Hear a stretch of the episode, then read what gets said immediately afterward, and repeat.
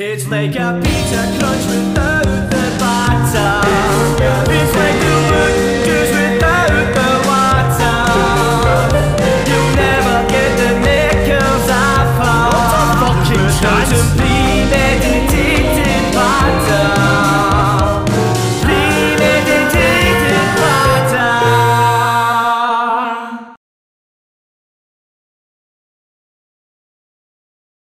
Scott Forbes, pleasure to have you finally in the part of Puffy. We've met up twice. We've done a podcast, obviously going through your book, A Long Walk to Justice. That's still available on Amazon.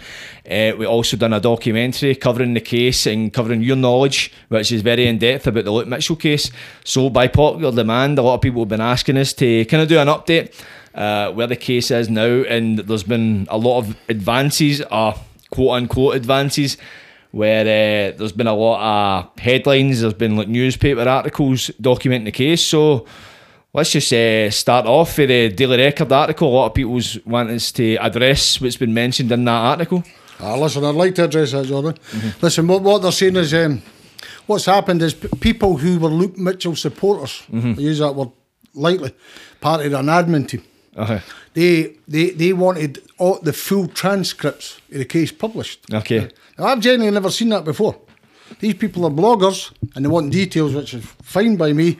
I, I think about a year ago, so now in, in, inquired. I, I've got uh, transcripts pr- previously, but through a law office. You phone up and you get them in. I can't remember the X amount per word, or, right? So they, they, what they've done is they believe Sandra Lean had told them that she wasn't willing to publish the transcripts she had in the case files. Now, case files, listen, that, there, there is transcripts in Luke Mitchell's case because during his appeals, lawyers will have to go back and look at what's been said in court. To, so there is some transcripts in Luke Mitchell's case files, but not a lot.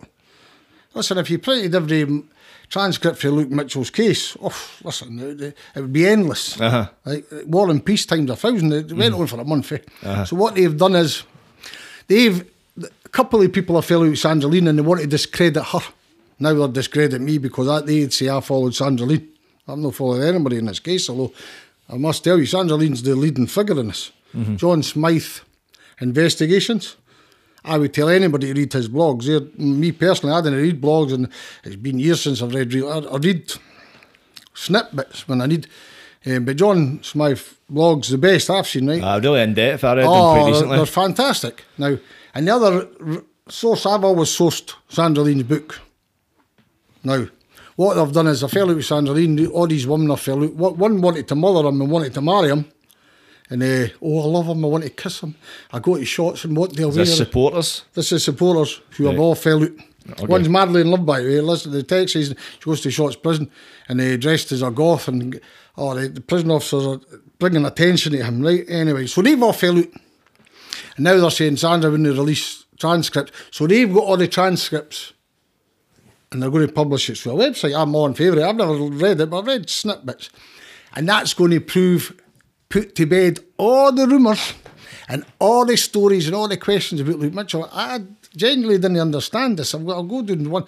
A transcript to a court case is what person says in court. That doesn't mean it said if says the same in a statement. Uh-huh. Do you get me? Yeah. Now, if somebody reads a statement, a statement, say for Jordan, right, and I read it and I write notes for Donald Finlay to ask Jordan questions, that person that's written that for Donald Finlay might not read the statement the same way as I read it. Mm-hmm. Do you get me? So they're thinking these transcripts are going to destroy Sandra Lean and uh, put to bed four wild theories, I think she calls Uh-huh, eh? five theories. Now, I, I tell you, I'm going to say this straight off. I wasn't going to. Jane Hamilton's the, the, the, the listen, since um, I took tw- 2020, uh, 21, I started getting involved again, right? Channel 5 are on site. Mm-hmm. BBC, mm-hmm. sitting with them just recently in a cafe in Glasgow. BBC, Channel 5, Private Eye, The Mail on Sunday, The Sun, The mm-hmm. Express. Every, every journalist, serious journalist in, in, in Scotland, all believe Luke Mitchell's innocent and there's a miscarriage of justice. Right? Are they, are they keeping that off the record though? Because it, I've never seen any like leading tabloid say this openly. Or The Sun does. I did it. Eh? Oh, listen, is it? I must. I've, I've named them a couple of times to give him um, praise. A wee guy called Doogie Walker, Uh huh. right? Well, I feel like I've heard that name before. Ah, wee Doogie Walker's um, front pages. Okay. destroying evidence and do you know, Right. and uh, scraping his Jodi's nails and and his doorstep people for us. Okay. And uh, they, they, they, Ashley and or Ash, Ashley Macaulay, I think for the Mail on Sunday. Right. Channel Five, Bill, murder in a small town. eh? Okay. That, that that had the probably the biggest impact. Eh? Aye, no, definitely. That was the one that opened the case for a lot of people, for the general public, I'd say. Yes, well, see when that aired, next day morning, the Daily Record, Jada Hammond again. I, I didn't even want to mention. I wish her good luck with her, with her writings and stuff. I was just mm-hmm. vindictive for Mitchell. Every other journalist quit. See after Channel Five, when you watch that programme, I watched it a few times. You could say it's one-sided. Now that was a criticism in the morning. Oh, that was all one-sided. You never took into, but they only took into consideration what was put in front of them. The two cops, Mick Neal and um, John Sallins, they were, they were only asked to look at this and they gave what they found. Now, because they never went through what the police had done 20 years ago, oh, it's one sided. No, it was one sided for 2003 to 2021. Mitchell was a beast and he fucking, right? That programme changed the public perception. People, oh, yeah, I didn't get that. So people, so next thing in morning, this is why it becomes personal, Jordan. Next thing in morning, people questioned that documentary, was it one sided? Do you know, they never brought up this, and why did they not mention this? And, right? So that's fine. Jane Hamilton never. Jane Hamilton went to a road to smear everybody who was in that programme. Me, bank robber, 50 grand. That was brought up last week, well, right? Eh, he's a thug and he's a this. She went after the two police officers that were in there because they used to be serious crime squad officers in Glasgow and they were caught up in some kind of scandal and they've never got a private investigative business, but they're ex murder squad. right? They know their, their brief. Uh-huh. So rather than look at their brief, that she personally attacked every person in that programme went to her way and and and people stopped her going as far as that she wanted to. So it, it, it wasn't a questioning the murder, it wasn't a questioning the programme, it was attacking the people. For the police. Uh-huh. She's a police spokesman for the wanting a better word. But I keep saying that. I said it to you and Dalkeith, remember it just at these. Uh-huh. But she's a police spokesman, a police, she spins stuff for the police. Destroyed a lot of people's lives to protect Luke Mitchell's conviction. Mm-hmm. Now, a councillor for Falkirk one time spoke out. The article that we're addressing now, it comes from a Daily Record reporter. Jane Hamilton's written many things now as a Daily Record reporter. Mm-hmm. And every time she writes it, so it's a reasonable assumption it's her. Every time she writes, she, she mentions a relative. She never mentions a relative, although Jodi's relatives were happy to go on television mm-hmm. and give public statements. But now, all of a sudden, nobody wants to talk. We're having a dignified silence. But they go on television to say that Jodi had bought t-shirts covered in sperm for her sister and, all that, right? And then, so they don't name a relative. They just say a relative wants this. So Luke Mitchell's supporter goes to Jane Hamilton in the Daily Record. We're going to destroy Sandra Lean and we'll put to bed all lies. Listen, I, I find it sometimes difficult to work with Sandra. They're, they're known to say wavelength is a stroke. They're social workers and they want to speak on nicely. You're fucking trying to fight a conviction against police and they want to talk in code and be on ice. I'm no into that. That's no me, right? So Sandra's hard to work with. Very difficult and we've fell out and then they talk. But a liar she isn't. I tell you that for the record. She's not a liar, right? She makes mistakes. Everybody makes mistakes and they do things wrong. But a liar she is not. Now, if she's got 36 boxes and there's um, statements and there's some, and then you get um, some transcripts that contradict or give a different take. It doesn't change the narrative, but it splits a word. Oh, she's a liar. Now, here's the best one. So let, let me explain. There was, um, I've said many times, and I'll say it again, during the search party, Alice Walker, Janine Jones, and the guy Stephen Kelly allegedly walked for Stone Place in, in uh, Mayfield. And they go to, remember me and you at the top of Roan's Dyke Park, the, the big square? Uh-huh. They meet Luke Mitchell there. There's all discrepancies at times and that. But they never walked from Mayfield. I'll tell you why. If you walk from Mayfield to Baird, you walk through woods and through a path. Not one of them went into any other woods to look for Jodi, although Jodi uses a path for Easthouses to Mayfield regularly. She's up there, she was up there on the Sunday at her granny's, her cousins up there. It's uh, the, the place you all go and smoke hash, Stone Place. So Jodi uses this path that they are supposed to have walked down. And not one person went searching for her. So they didn't think she could have been missing there. So they knew she was missing only on Roan's Dyke path. How did they know that? Well, Af says that Alice Walker says, I just did.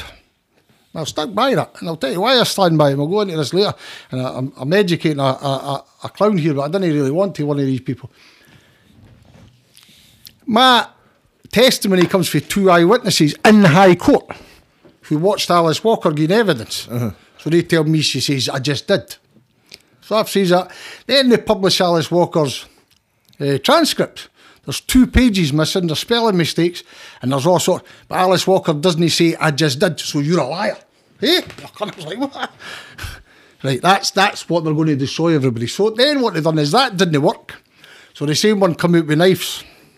I've told you about the Bowie knife, taken out a skip. And um, If you could just refresh, maybe somebody that's watching for the first time or that about the Bowie knife found in the Mm-hmm. Aye, aye, okay. Because that Uh, was mentioned. aye, it was mentioned in one of the articles. It was a knife mentioned to be found near the scene, but it was actually tested and listed as production. So I've says and I've told you that they took swabs for that knife and they never tested it and nobody ever seen the knife again. So this uh, bunny boy lad, I'm going to call him that, really, they're really angry. They make personal attacks on you with on. So the transcript doesn't work for her. So what she's done is come out with the Bowie knife. She does a freedom of information request to the police and the police says, sorry, the police authorities say, we tested it. They never tell you what kind of knife they tested. They just says they tested that knife and they sent the test to the Procurator Fiscal. So you're a liar, okay? And then the third one was uh, Forbes' book.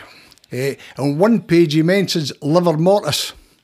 Uh, on one page he says that the Crown do not carry out livor mortis tests or time of death and all that. But on another page he says livor mortis suggests this.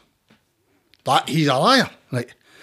Jodi Jones was never thinking for time of death or livor mortis or whatever. Right? Livor mortis is a.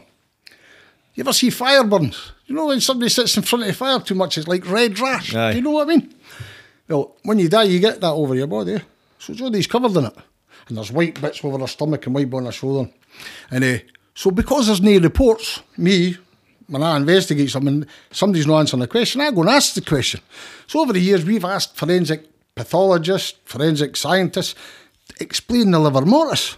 So but they explain the livor mortis to me and I write about. But I'm a liar because I say on one page the police didn't carry out tests, but I carry out my own tests. But you're a liar.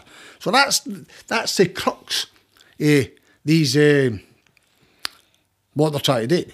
The, the, the finish and, and what they've got is five five wild theories they're going to put to bed.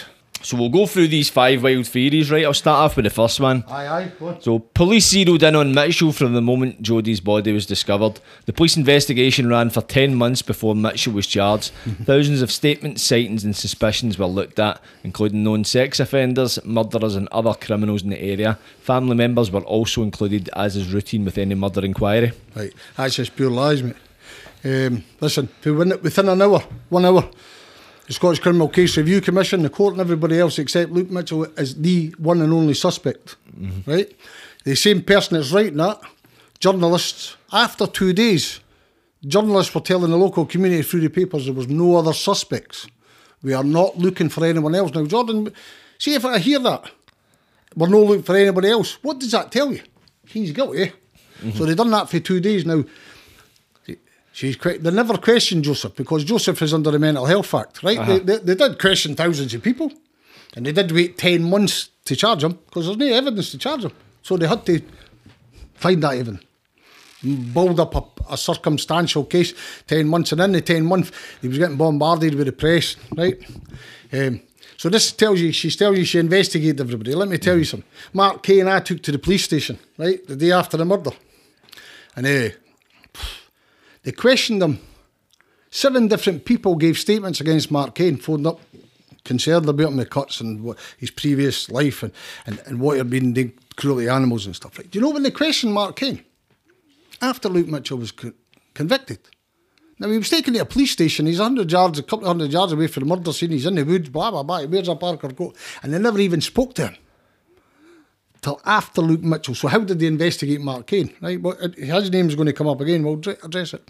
There's uh, Joe Jones was never investigated. So b- before, two men on a moped, Dickie and Ferris. Everybody knows about the moped boys. Aye, the moped boys. They're exactly that's going to come up again, right? They're exactly at the V in the wall at the time of death, right? Before they've even come forward and been investigated right, or even traced and, and ruled out or eliminated or whatever, they, they're telling the press no other suspects. So they never investigated anybody apart from Luke Mitchell. That's Another thing as well, see uh, what I seen the other day, see when like somebody's been charged with a crime, the press are quite limited in what they can write about that suspect. But if somebody like in the likes of Luke Mitchell, and if they uh, haven't been charged. Or maybe a one. suspect in the case, but if they haven't been charged, the press have pretty much got free reign to write what they want. 100%. So in that, is it ten months? 10 months. That's when there was a lot of newspaper artic- articles saying he was a Satan worshipper or all this kind of sleeping stuff. his mother. Uh, oh, listen, listen. The, ru- the rumours were rife. See, in Dalkeith, me, he, he, he was he was hanging Alsatians for, for, for trees at his man's. way. Listen, he, he's the only guy I know in this case that used to clap dogs and, and, and friendly towards horses. The rest were all chopping them up. Mm-hmm, I mean, Eh, so they had ten months. You're bang on. Ten months they had to fucking ridicule a wee boy. Fourteen. F- f- I can't go over that. He's fourteen. He, Forty. And and listen, I'm not going to ever condemn his mother because what she's been through. But I think Corey, she's not used to crime. She know nobody's used to Sky Telly in that part outside your house. Uh huh. No, definitely not. Men for the Daily Record that are married to hacks, hiding in bushes, taking photographs, you know, and they get a photograph where you look bad, so they put that photograph in, you know, like Uh-huh. 10 months a wee boy went through that, right? So she's even defending, right? Not one other suspect is in that case. Uh, Jodi Jones, as we've just discovered, has got 14 deposits of sperm on her body the other night. On her lips, her hands. I keep doing that because it's strikes me somebody's done that, right? But it's on her breast and on her on her abdomen and on her buttocks now. It's on her skin. It's not on her clothes, mate. It's on her skin. There's a condom 14 metres away from where Jodi's lying. It doesn't matter what, what crime programme you watch on the telly. Anybody with half a intelligence knows who owns that that condom has to be traced. Eh? Uh-huh. You know when they traced him? When? three years later, he got done with an assault, I think it was, and um, his DNA came up in the database to the, to being the owner of that sperm. And then they, they hadn't even ruled him out. What they done is they went to the papers, him and his mum. We never kill. I never killed Jodi. I'm a good guy. That's him ruled out. Three years later, by that time, Luke Mitchell's guilty and he's in Polmont and he's, he's away. They never investigated anybody. They, that there is actually quite a joke. It's not as funny as the rest, but there is no other suspect ever. See, uh, see that guy you're talking about? Is it James Faulkner? John Jays. So, so see, uh, was it not at one point during the case when the police were uh, doing like the the doorstepping, as we'll call it, when we were taking statements, they stopped like just a door shy of his or something like that. Listen, you, you've got a good memory. You're bringing that up right. Listen, a couple of years ago, we find a production, uh, a purple, a dark, a dark blue. I've got this wrong. The fucking the trolls will be on his right. It was fucking grey, you prick. right, A dark coloured, we'll go dark for coloured, Right, hoodie top, found at the locus. Right. Right, bagged but no listed. And the only reason we know that is crime, crime scene photographs didn't marry up with the production list. Okay. But there is a, a dark sweatshirt, and it's found on the path, lady path. Remember where me and you walk up and then you go towards it? Right, it's found on a path. But they bag it, but they didn't test it because what they see is that dark sweatshirt's maybe been lying here for a couple of days, uh-huh. right? That sweatshirt belonged to Faulkner's brother, Right? Right. In the scene of the crime? So, or at the, the scene of the crime? Know, At the, roughly she, in the vicinity? Away at the top, aye, aye. Right. And um, the police are doing door to doors and they went to the door before Faulkner's and stopped. So if they walked into Faulkner's house or did they get to Faulkner's or let's not remember I go. But they were either in, Fa- in Faulkner's house or at his neighbours and then they just stopped and he never ever got questioned. Although it's his twin, it's his twin brother's sweatshirt. So he's definitely his brother's sweatshirt is on the path. But there's another dark sweatshirt right at the locus that was never even produced. They were just putting a production bag and thrown aside. And maybe because of you know a dark sweatshirt, there's two dark sweatshirts, but I've only got one. Mm-hmm, right? So James Faulkner should have been a suspect. Anybody with common sense. What was his, uh, his his story for why the condom was, was J- there? James Faulkner tells everybody he was here be a married woman and that, and he didn't want to grass and all that. Other people tell me he was here with, he was 19 at the time. He was here with a 14 year old and he didn't want to, right? But James Faulkner, the morning after Jodi was murdered, it's all over the paper. Body found. He went back in the same woods and tell her on a clean wank. So done it again the same day? Next, next day, How do you know this? oh, it- it's all over. And, and they, they But never, is this slipped through like local kind of people telling him, you this? Him telling Or. He says this. he's Yeah, yeah, he g- goes back to the woods for another wank. Now, James Faulkner, listen, when you meet James Faulkner or, or no met him, but when you dig on him, he's not, he never killed Jodi Joe. Uh-huh. I don't think he's got in him and he's no got right. Uh, but it doesn't matter if you watch whatever crime programs you watch. Common sense tells you you've got a naked girl tied, she's tied up, lying naked with wee fucking blue socks on that'll come off her feet and somebody's put back on. And you find a condom 90 metres away, Jordan. Anybody with common sense tells you you must find the owner of that condom. A hundred percent. They never even bothered looking, mate. Please listen to me. They never even bothered looking, and that to me. Listen, there's a hundred things you can say in this court case, this this police investigation. It's not an investigation. It was a, they made a murderer for a, a child, right? Uh-huh. But that tells you all you need. I, th- I think all you need to know. You've got a condom 15 metres away from a wee lassie lying fucking butchered, covered in sperm, and they didn't even try and find out who that sperm belonged to. I so see they never tested the sperm samples, did they? I didn't even know there was sperm on the body till quite recently. Listen, this is this is how can I fucking say this? See if um, the police and the crown had not destroyed all the productions, we would never have found it So this was only just like something that you learned yourself recently. recently. Recently, see when um, How did you find it? How did you actually find out? Like, did the crown contact you? Or Well, no, well, listen, do you know what happened? A policewoman come and tells me, she told other people first, but she come and told me, Scott, um, they're, dis- they're destroying all of everything. I said, what, what do you mean? Destroying everything. So, Roddy Dunlop, I'm going to name him. I didn't want to do that because Troll's going him and I don't know if he's still working on the case. I don't know anymore. But Roddy Dunlop was a QC and he, he writes to the Crown and he asks the Crown what he's doing with these productions. And then it come back and, and he told them, stop it right now. Nicer words than I. Um, they come back and they acknowledged, yes, we do have these productions. Yes, we have been destroying them. And yes, we will stop immediately. And then a couple of other letters follow on and blah, blah, blah.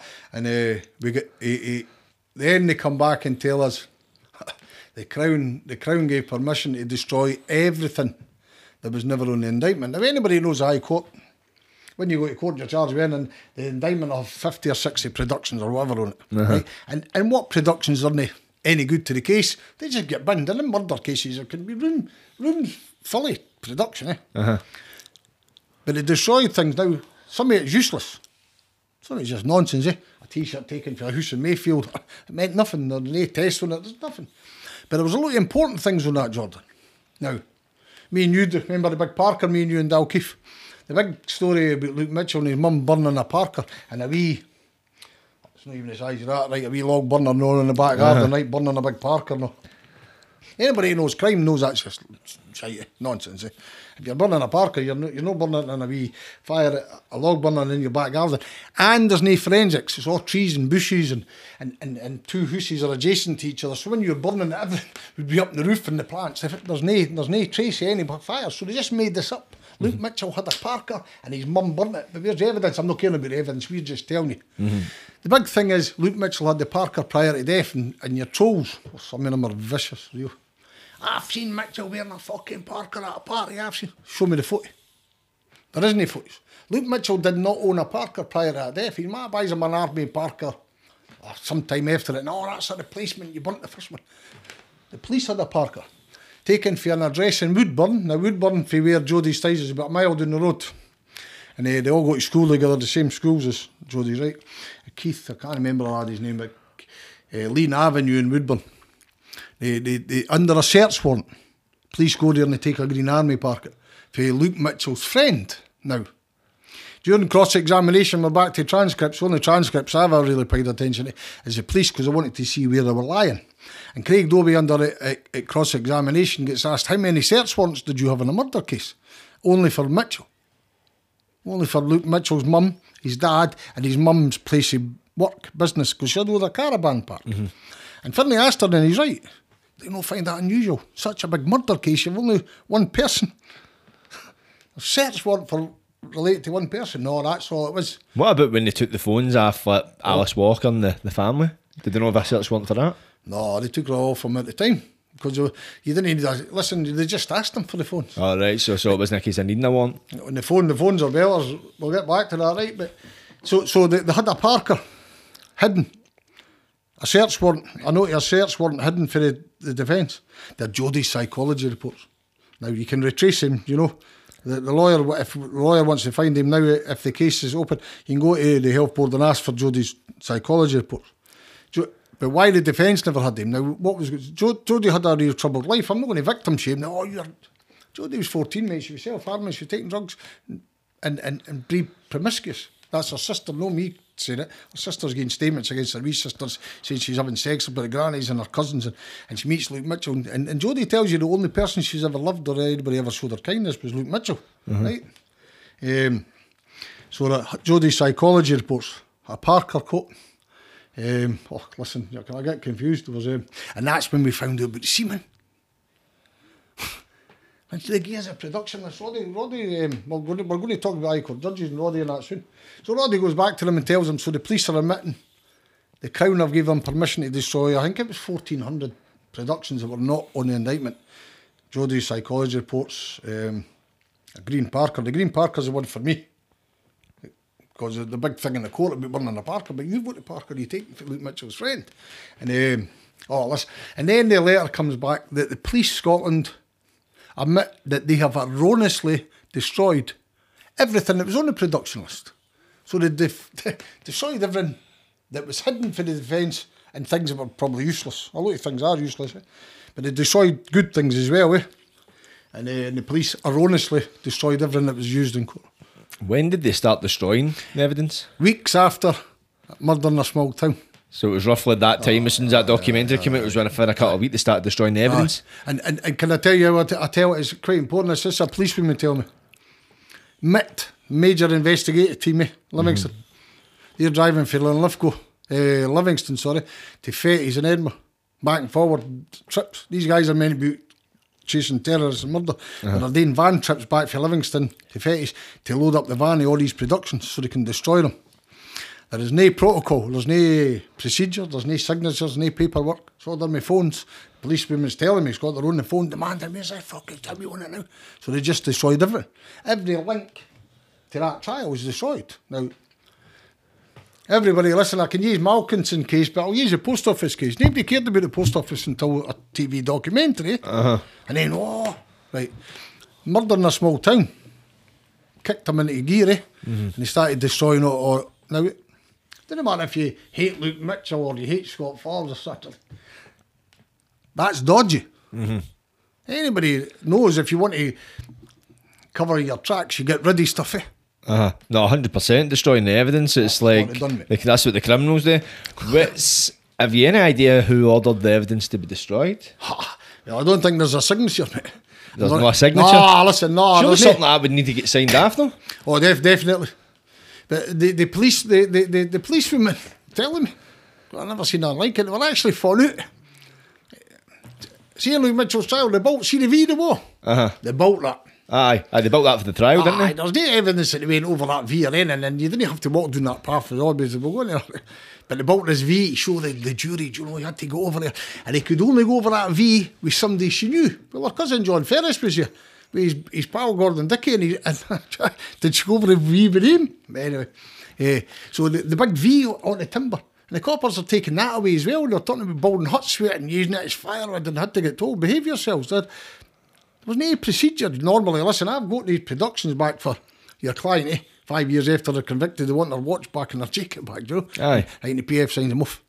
Um, there was no signing off. There was no letters going in normal procedure. It was all done by phone calls to destroy everything. Everything. So then when it came back and told us they'd destroyed everything, they gave a list.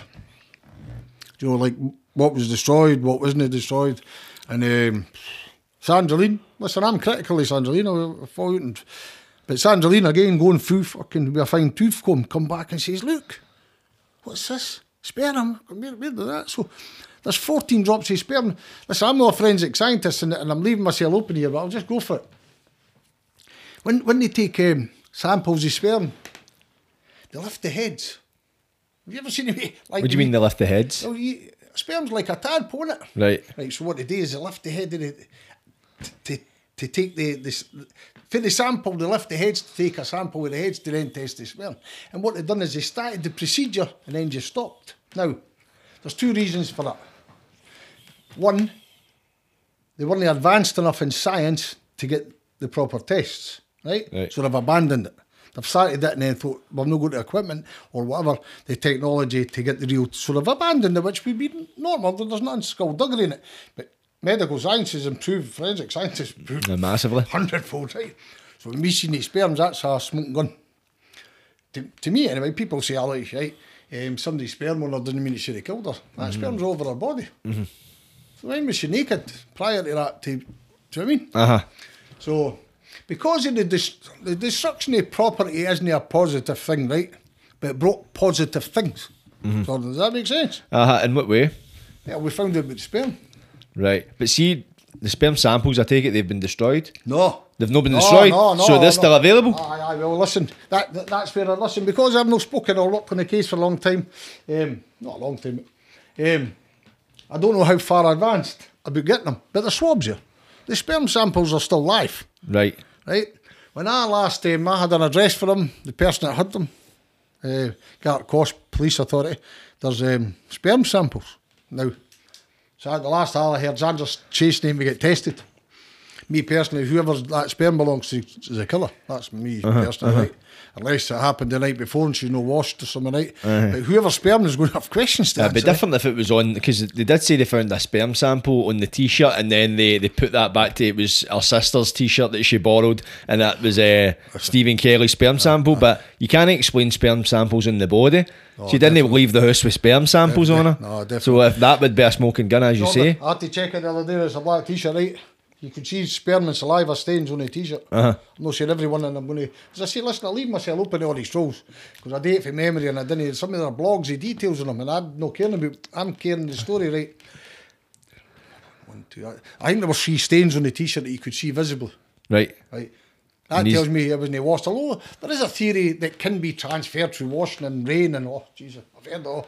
Me personally, know if you can see it, right? Uh-huh. But but the police explained that away. Now anybody else, come on, listen. We've all been in crime, and people listening to this. eh, I've watched Lewis or what's it? I don't know, Ken, new detective series. he's now, Nah, I don't you- watch much yet. But, but you watch it and then I've, I've had enough real life experiences. It's true, eh? I know, of course, of course. And, uh, but you find sperm in a condom, you have to find it. You find that a guy's sperm on a t-shirt. Oh, you, you're double checking him, eh? Ah, hundred percent. Ah, listen, they got an alibi. Me and G- Janine were at my dad's, and all the times are messed up. Janine was at, at her mother's house, according to the stepdad, and then he changed it. But they never went any further. We were you obs at my dad's having my dinner. Who were my girlfriend? Why is the sperm on your t-shirt? They he couldn't answer that. So what they done is they, they gave him the explanation. Ah, your sperm's on her t-shirt, pal, because she borrowed your girlfriend's t-shirt. They told him. He never told them. See if uh, you've been a lawyer, might be able to answer this. Obviously, you say you're not a forensic expert, but see if like I had sperm in this t-shirt. Say for whatever reason I've got sperm in this t-shirt, and I put it in for a wash.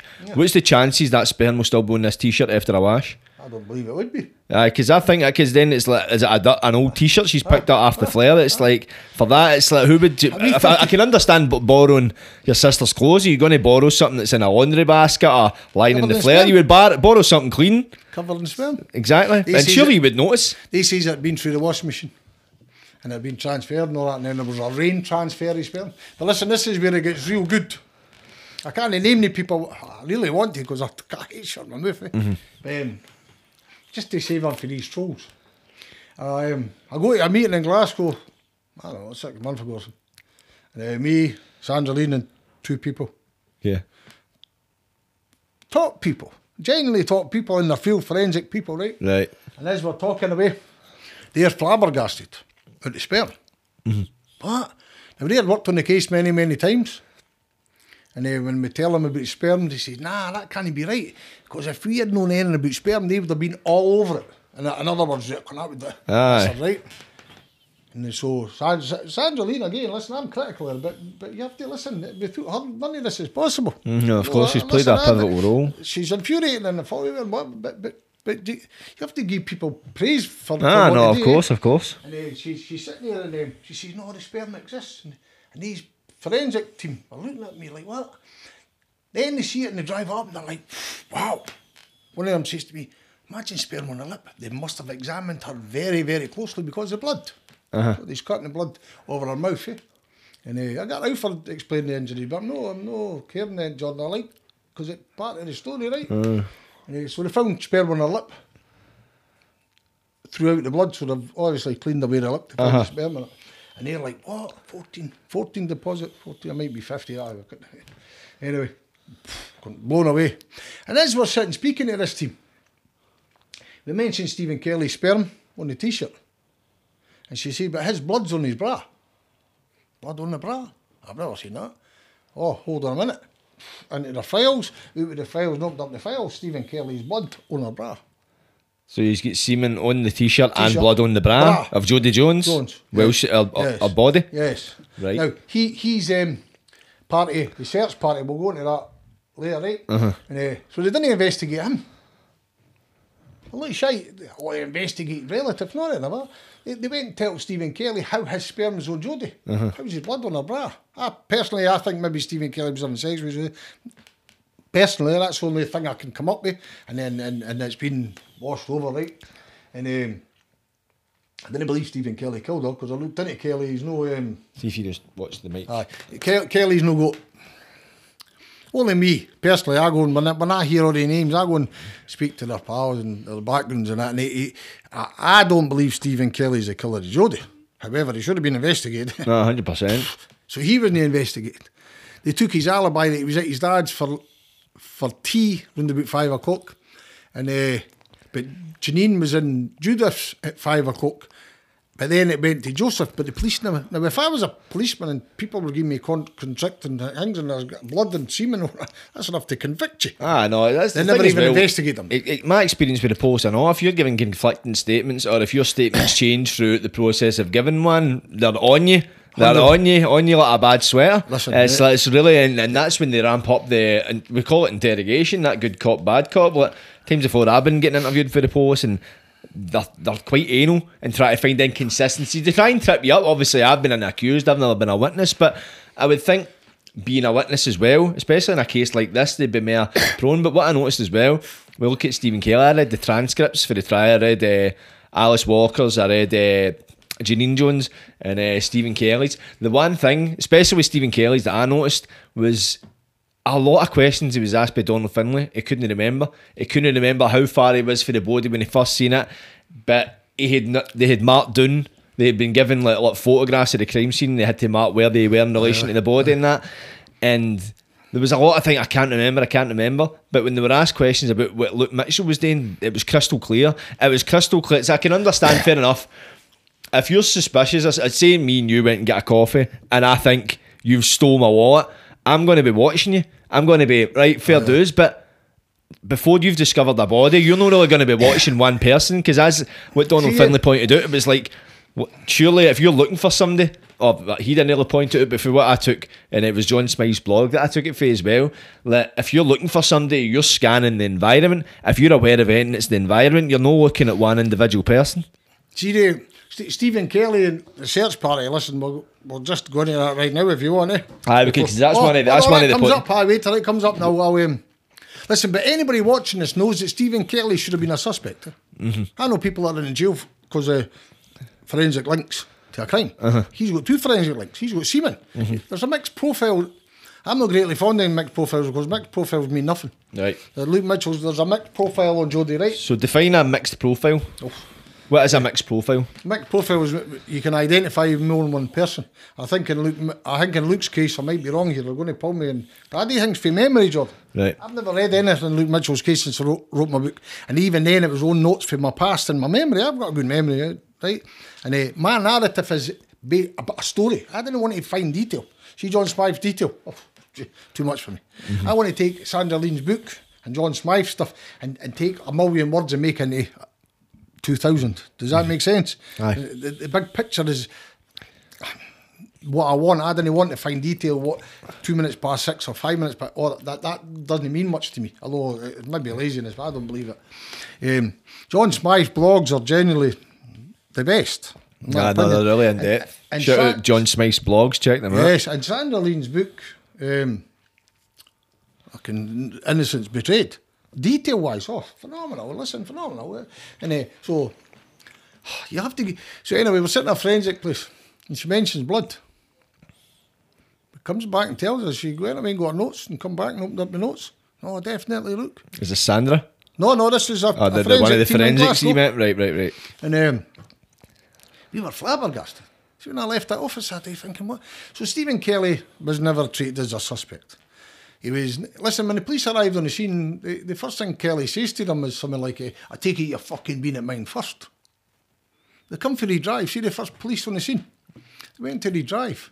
Now there's a protocol in, involved in the police. See when a kid goes missing, they kind of addresses in the local area. Aye. Right, they went to the drive. Nobody knows why. There's never questioned Who stays in Reed Drive? Da- David Dickie, Gordon Dickie. Right, okay. The name that walked right to the V, and Uh-huh. know, we're going to go into that now because she mentions the V boy and that. So, uh, but they go right to the drive, and the police walk diagonally across the field, the same route that Dickie takes later on. I have seen the path. I mean, you. It's, that's aye. probably you could class it as a stone throw away. You can see the V in the Oh, wall from what, where that house is. And, they, and, and after see after that programme, they dug up all the back garden and burnt all their kennels. Now, people are laughing. After oh, what murder in a small town? Yes. Really? Now, people are laughing. Ah, you can't. He was only going to do up his garden. He's all paranoid. See, if I seen that on the telly and that, then I would burn it because I, I read. Listen, Peter Tobin they went behind wallpaper to find DNA. Do you know what I mean? Uh-huh. All of a sudden, after murdering a small town, I was digging up his garden, burning big bonfire, burning all the kennels that have been there for years. And folks to me in his defence, ah, he was going to dig up his garden. I was there the other day. The garden's never been touched since since he dug it up. Right, I see. He moved on the earth, he burnt all the curtains. Now, I'm not saying that's linked to Jodi, that might be a step too Strange far. coincidence, though.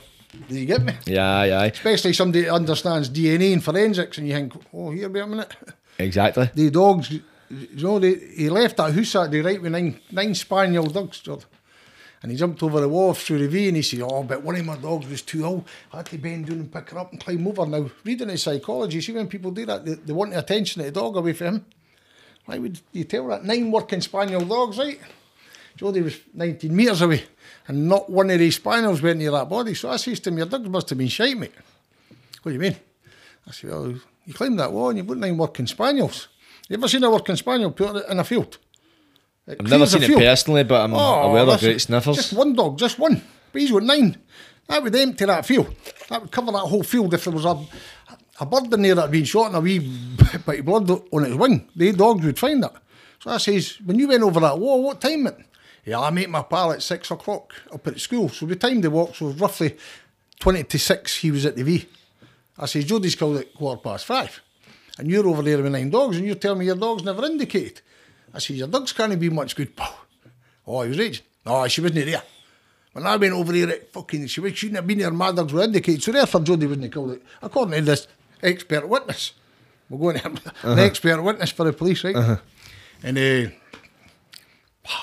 fuck, anyway, good. So he was, ne- here's a suspect, David Dickie. Ah, that was somebody else that should have been given a lot more interest. He's, he's questioned Jordan by the murder squad detectives, and they're asking him about sexual advances towards Jodi. Ah, because there was reports that he had made sexual advances towards her. He's busting. But were they ever substantiated? Where did they come from, the reports? he he says it. Oh, he said he admitted it? He tell listen, this is far fetched. People say he jumped too quick, Scott, right?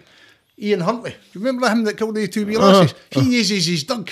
Oh, they went doing that way, pal. And uh, I only seen him because my dog was dirty, and that's how I paid attention. Watch his interview on the telly, please. It's quite interesting. And uh, he thought, he done the same. Dickie went to the police, the Scotsman newspaper. I was here with my dogs. And, uh, and then, then, now, his son's here at the time he's Jodi's murdered, right? The son and Ferris leave the locus and they go up Lady Path back to his house, say maybe 20, half past 5 mm-hmm. Ten minutes after they arrive at the house, he leaves the house and goes directly to the V. Now, there's four or five breaks in the wall. And when you leave his house, you can go to any one of the breaks to get into the woods. You, you walk down there. A break in the wall and the V is just where the walls fell over over the years and you can access the woods. So he had an option of maybe five breaks in the wall, but he went directly to that one. Right? And he, he went direct to that, no through paths, over a field. So how did he know? So the police, instead of treating him as a person of interest, they took him back two days later to the, where he had been. Now, this is bizarre, and people say, ah, that can't happen. This is what happened. The police take him back to the locus and they treat him as an expert witness. Eh, David, tell us how, how you would have how would you get away from here? Oh, you would go that way and pointing that way, the same as Ian Huntley. Oh, they went that way, and he's pointing down towards Luke Mitchell's house. Oh, they went that way. The police and come in and took um, moulds of the, footprints and all that, right? He's got blood on his shoes, but he could never. That blood's useless because they can't say he got it there criminally. Because they've took, took him over to the crime scene. there. So Right. they've taken a guy, a person of interest, as an expert witness before the two men in the moped have come forward. So his son's at, at Locus, person of interest, right? And they're taking the person of interest father, who's also a person of interest, back over there as an expert witness. So did they take the son there as well? No, the son, the son come forward five Aye, days so he later. wasn't there because this is one of the, the the one of the theories, and I'll just I'll just I'll Go on. mention it forward. The moped boys were near the breaking the wall at the time of the murder and must have seen something, but they've kept quiet and helped in the cover up. Cyclist Leonard Kelly told the court he heard strangling noises in the path. He also said he heard a motorbike in the distance. While the moped boys were almost certainly in the area, they were also alibied by a witness and ruled out by forensic tests. The witness who claims to have seen the bike in the wall was hundreds of yards away. Okay. They, they admit, the boys admit that they're there at the exact time of death, quarter past 5 mm-hmm. You've seen the V, eh? The V's quite a large one, eh? The Uh-huh. it's quite moped- exposed as Aye. well. They, it's a gang hut. See that V? There's just- th- th- there's boulders at the, both sides. Aye, They it's been set up, but it's no the first time somebody's climbed and, there. and when you go over there, it's like a gang hut. Eh? People sit and smoke hash and they drink and, and, and, and they've got tree trunks laid out for the wee fires in the middle and all that. So it's a well trodden path, right? And um, you, you you go over there. Uh, they admit their, their motorbike moped is exactly at that V. That that Daily Record reporter's a liar. I keep saying that. I hope they sue me. Take me to court. The Daily Record. I'm telling telling lies. The, the witness seen the moped for, a road that's is a couple of hundred yards away. Uh, the motorbike was also the the, the exhaust is uh, listen. You used to take the what's the name it out the back exhaust. It makes it louder, makes it go faster. Well, ah, ah, aye. You see, they're two so. Aye. They had that in a moped. Now they were seen. Forget they they were seen at a tool higher place. They're seen pushing the moped up Newbattle Road, right? And then they go into the V in the park exactly at the V. Now I've got here, I'll send you it to later. Gordon Dickie, the big, the hardest man in Midlothian. He gave a statement after Mitt. You know, they're laughing. Hardest man. You when they say that Aye, to just laughing, you aye, see. He's maybe the hardest fucking man in Reed Drive. right, the hardest man. la- Listen, I didn't blame the laddie. My, my background checks from the laddie are pretty good. He's a, he's a family man and, and, and works and, and, and, and I didn't believe him to be a violent man to in any shape or form that could do that to Jodi Jones. Right. Right? That's one of my his cousin John Ferris. He, he he's made a suspect, right? But um, the, the the moped is exactly at the V. She's, that's just lies over in the vicinity. The, Gordon Dickie gave a statement after Mitt, right, murder in a small town, and he says uh, he realised that everybody, he can't believe how many people are still pointing the finger at him, blah, blah, blah. And only if me and my father had arrived a couple of minutes earlier, we maybe could have saved Jodi. Jodi, what does that mean? You have to analyse and get people out. But he admits, I was in the wrong place at the wrong time. Okay. But irrespective of that, they two guys are there. Now, Jordan, Somebody says this is the best allergy, and I hope this is right. At that time, you've been at there, so you understand the Roan's Dyke paths are about a mile long, maybe a mile and a half. At the bottom of Roan's Dyke path, there's two guys on a moped John Ferris and Gordon Dickie, right? They're going up the path. At the top end, at East Tussies, Jodi Jones, right? Followed by a man, the stocky man, who is Joseph, her brother. Now, so a mile and a half apart, you've got four people who know each other very, very well. Jodi's cousins to John Ferris. John Ferris has been with Joseph for days, smoking bucket bongs. He was with him on the morning of the murder, and he's going to meet him at six o'clock at night. This is five o'clock now. Who says six o'clock at night? That it might have been five, right? Nobody's ever checked that, and I've looked into the police question, none. But anyway. Five o'clock at night, quarter past five, you've got two people at the top end of their path, mhm. Jodi and the brother. And at the bottom of the path, you've got John Ferris and, and Dickie. Mhm. Dickie and that Ferris are going up the path, and Jodi uh, and Joseph allegedly going down the path. Mhm. Two men leave on the moped. Jodi's lying dead. Where's the fourth? it didn't take rocket science to see there was only four people here, right? And then when two people leave on the moped, the fifth person, David Dick, David Dickie the father, he arrives on the scene. Did you know see there was reports as well? See, what's the name of that road where it's kind of leading up for Luke? Say this is Luke Street here, and you kind of go up that way and you go ah, round Newbattle. Road. Was that Newbattle Road? Was there no report somebody get seen running across the road? That, that's the, the guy in the red. We, we running The guy in the red? Yes, never ever traced. They only made one. Oh, that even adds to there's another one. They never even traced him. They never chased the guy in the condom. Never chased the guys in the moped. Man, and they were telling the whole world Luke Mitchell's the only suspect. Uh, no, we're not looking for anybody else. So who did they investigate? Uh-huh, See that that's just nonsense. That even, even uh, listen, there's more to it. I'm sitting here running off memory and just having a chat, and- but there's more uh, who they never investigated. There, there, there, there was people in Newbattle Abbey at City College. There was people living in there getting their gyros during the summer. There had been students, right, and they were going to say university in the September, right, but they stayed on at college. None of them were questioned. See all this, I went round everybody, thousands of people. Ah, I take tick a box. Uh-huh, mm-hmm, mm-hmm. Ten months. See, when we talk about the guy in the red, it was Newbattle Road that went across because that mm-hmm. kind of leads us on to one of the the other other points as well. Because across the road, Newbattle Road is that uh, it's like a garage as such, Yes. and then that skip where the knife was found. There was a. it's no mentioned in the Daily Record article, but people point out that there was. Apparently, there was a knife logged and it was tested and it was eliminated for the investigation. But you've you just- beg to differ. Ah, listen, Robbie, no, no, I, I, I, didn't beg up to you. The same people who tried to destroy Sangerlina, I've told you about this knife, we've just uncovered a Bowie knife. Covered the knife, covered in blood. And I've never seen that in all the time I've been involved in Mitchell's case, right? Ever. A man phones me and tell tells me, Would you like a coffee? By the way, I've had thousands of coffees over the years. Thousands. Some mates right. I met a woman one time, she told me she had done a seance and all that, no? Uh-huh. Done a seance and Jodi was talking to me for the afterlife. Oh, really? Ah, I've had half a dozen, no half a dozen, but do you know I mean? Oh, that's interesting. I ain't bother, like, you're just right. But so this man phones me a wee bit scared to go, listen, the man's as credible a witness as you can get. Uh-huh. Please, li- listen, honest, you know, got a skin in the game. He knows everybody. He knows Jodi. he knows Joseph, he knew Luke's brother, he knew, no, he knows everybody. He's got this, this Bowie knife. Anyway, I, went, I never put my book to start with, Jordan, because I couldn't get corroborated Uh-huh. Right?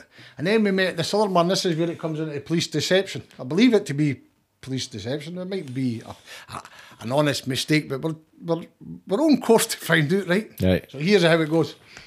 Um, I, I trace another guy. There's four people at the skip that day that see the knife, right? So I trace another guy, and he says to me, "Nah, nah, nah, nah, Scott, it was a yearly handle thing, a cheap thing." I says, "What do you mean?"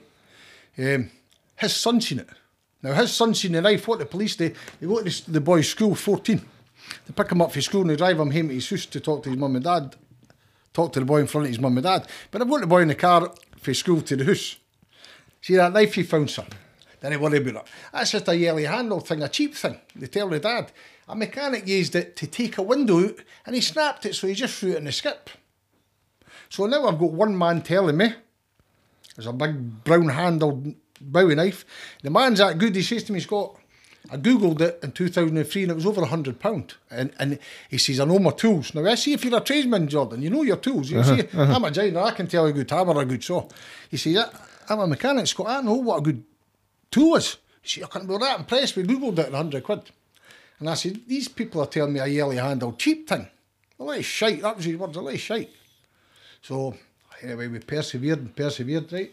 And I got a phone call one day for two retired police officers, and he says, "I've got a, a prize for you, Mister Forbes." I say, "I what's that?" I've got another statement we own the knife. Okay, we're going to meet another man. He's on tape. He was at the skip, and he he describes the same knife as a man prior had described it, a large Bowie knife brown handled and beautiful with the tip broken off, uh, maybe about an inch big and all that, blah, blah, blah. And it was had blood on it. So I've then changed my book and I put in because I've now got corroboration, eh? two men versus one. Then I've got this fucking bunny boiler telling me, "Ah, I'm telling you, you're a liar. The police tested that and sent the, t- sent the forensic test, but it's not on the list. Right? So me and John Smythe, who sometimes we, we, we, we do things together, eh? Right. freedom of information to these people and that people. And, he, and, he, and he come Right. and he says, Have you read this about the knives? Now, there is a, we went back to him after this troll and then please describe the knife. What, what did you swap? What did you take forensic testing? And they come back and describe a yellow handled knife and a brown sheath. And the blade's like, I think it was um, 110 millimetres, which is about five inches, right? And it cheap, and the tip was broken off. So there's a yellow knife that a boy told me, that what the police had told him, there's a yellow knife. And swabs were taken for it, but they're all destroyed. Ah, listen, ah, so we go back now. Police production list, Sandra Lean, after Roddy, Roddy Dunlop writes to the Crown, and we get the list back with the sperm on it. A semi knife. You ever heard of a Simi knife? Nah, I've not heard this. I mean, knife, no.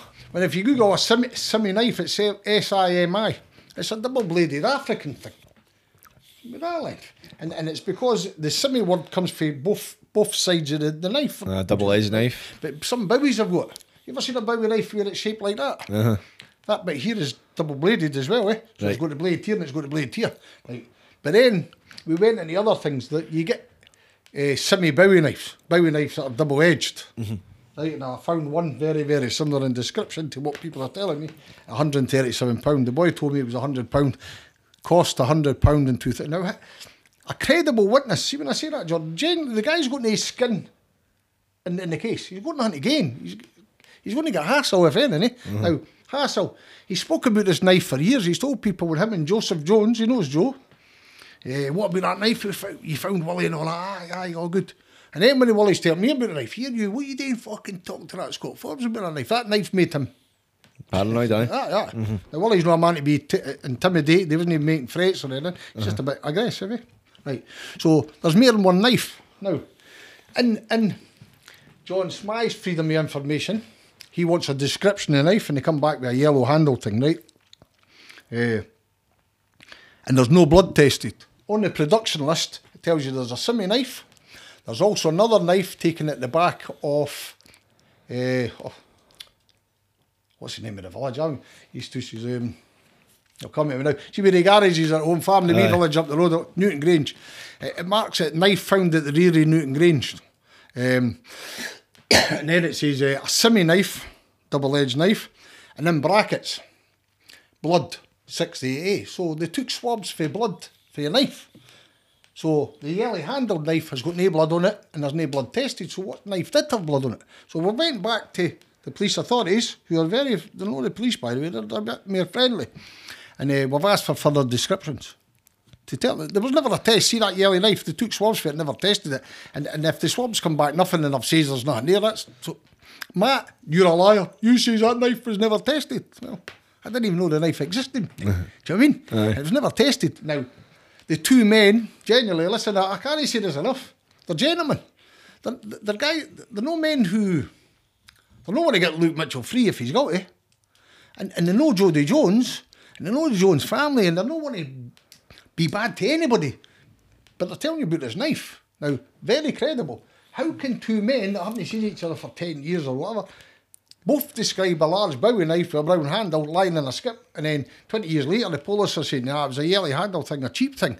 But two men are telling me, nah, look, he's got. Uh-huh. So that's the knife.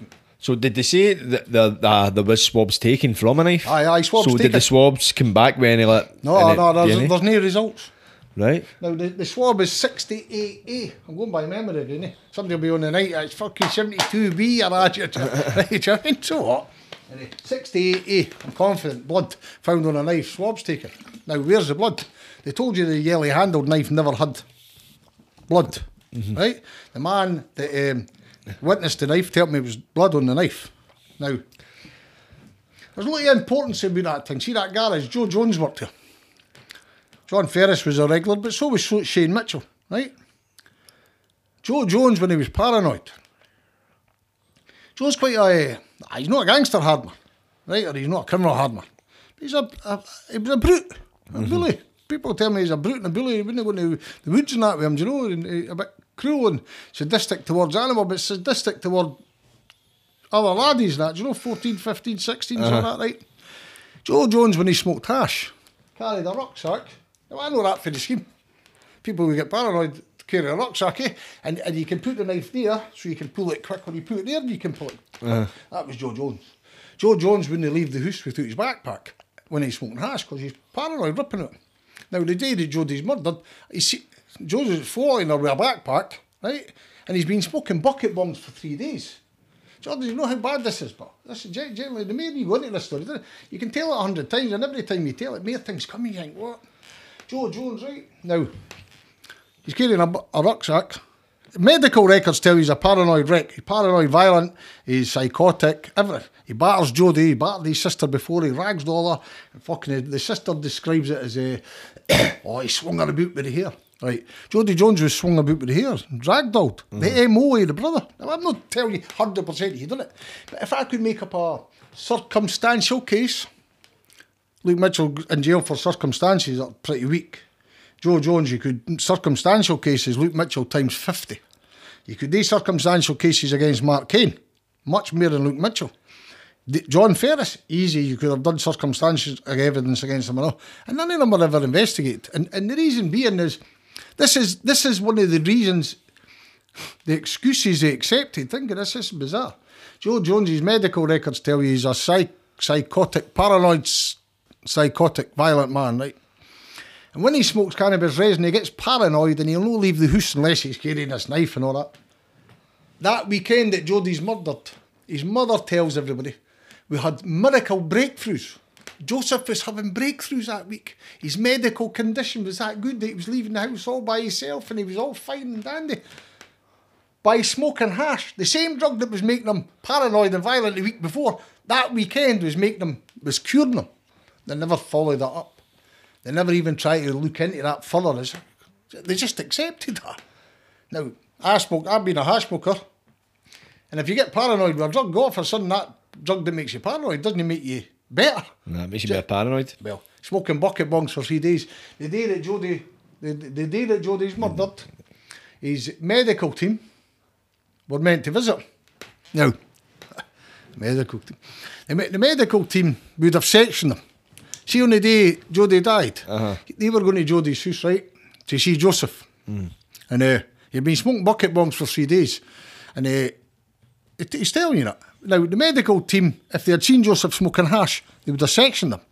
They would have taken him away and under care. So the mother doesn't want her son sectioned. So she phones up with her usual excuse. People say I'm slagging. I'm not. I'm just telling you. Fuck. Um, my Joe's not in Edinburgh today. He's, he's not going to be here, so you'll have to cancel a visit. They're doing a home visit. Now, anybody that knows mental health teams, if if you're just a wee bit depressed and whatever, you go to the mental health team. You go to surgery.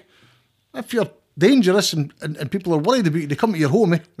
Like they would come to Joseph's home on that day that Jodi was murdered, and, and Judith, the mother, cancelled it. And telling everybody Joseph had made miracle breakthroughs, medical breakthroughs had been made that weekend in Dalkeith. Hash was making them better. But Hash had been a drug that was making them paranoid and schizophrenic and fucking psychotic and everything. And, all, and they never followed that up, mate. They never, they never checked it, never, never checked his alibi, nothing.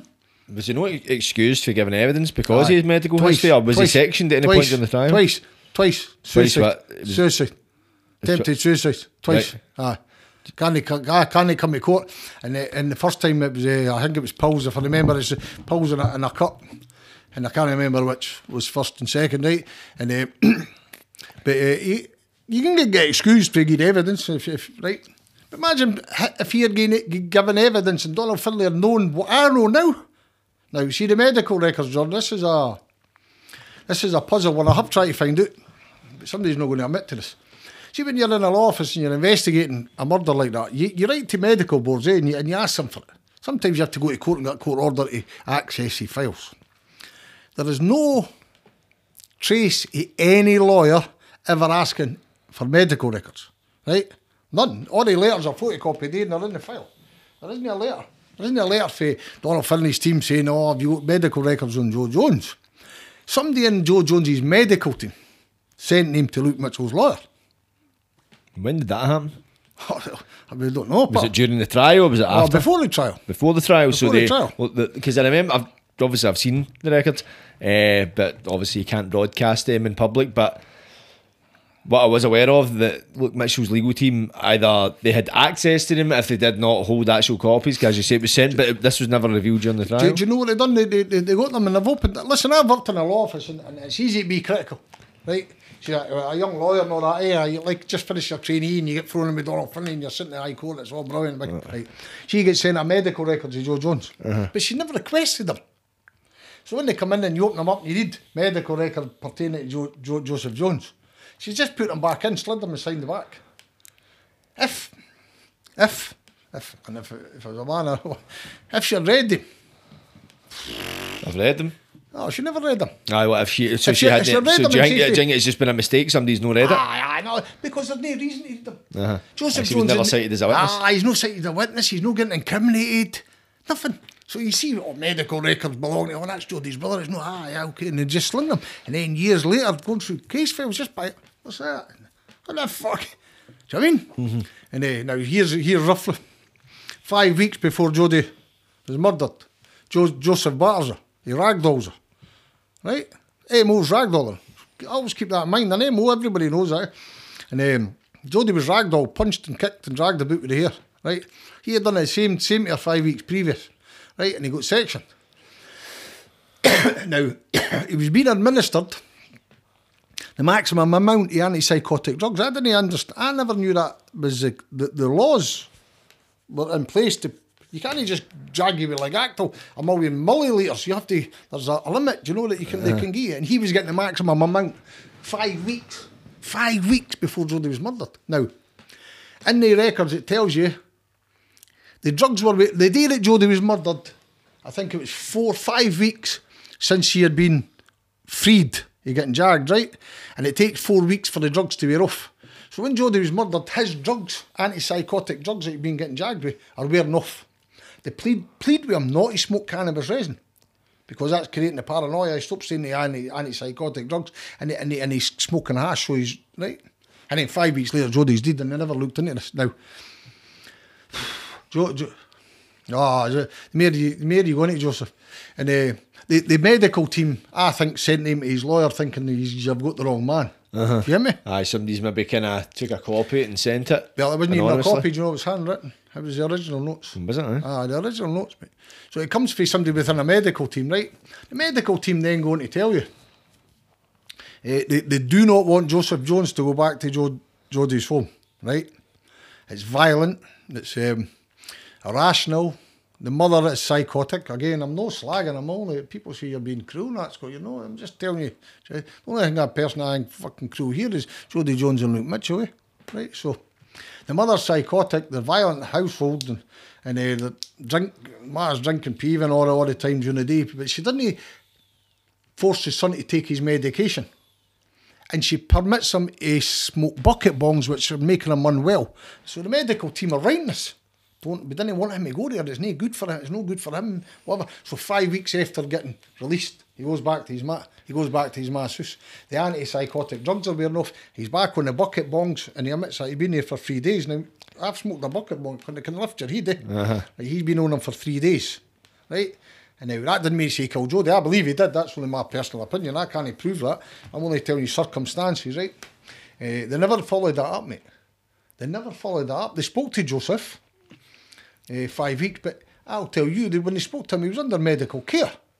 I mean, you, if, if, if I kill somebody and then jump into what we call the Royal Ed in Edinburgh, right? It's like, police can't come in and start questioning you.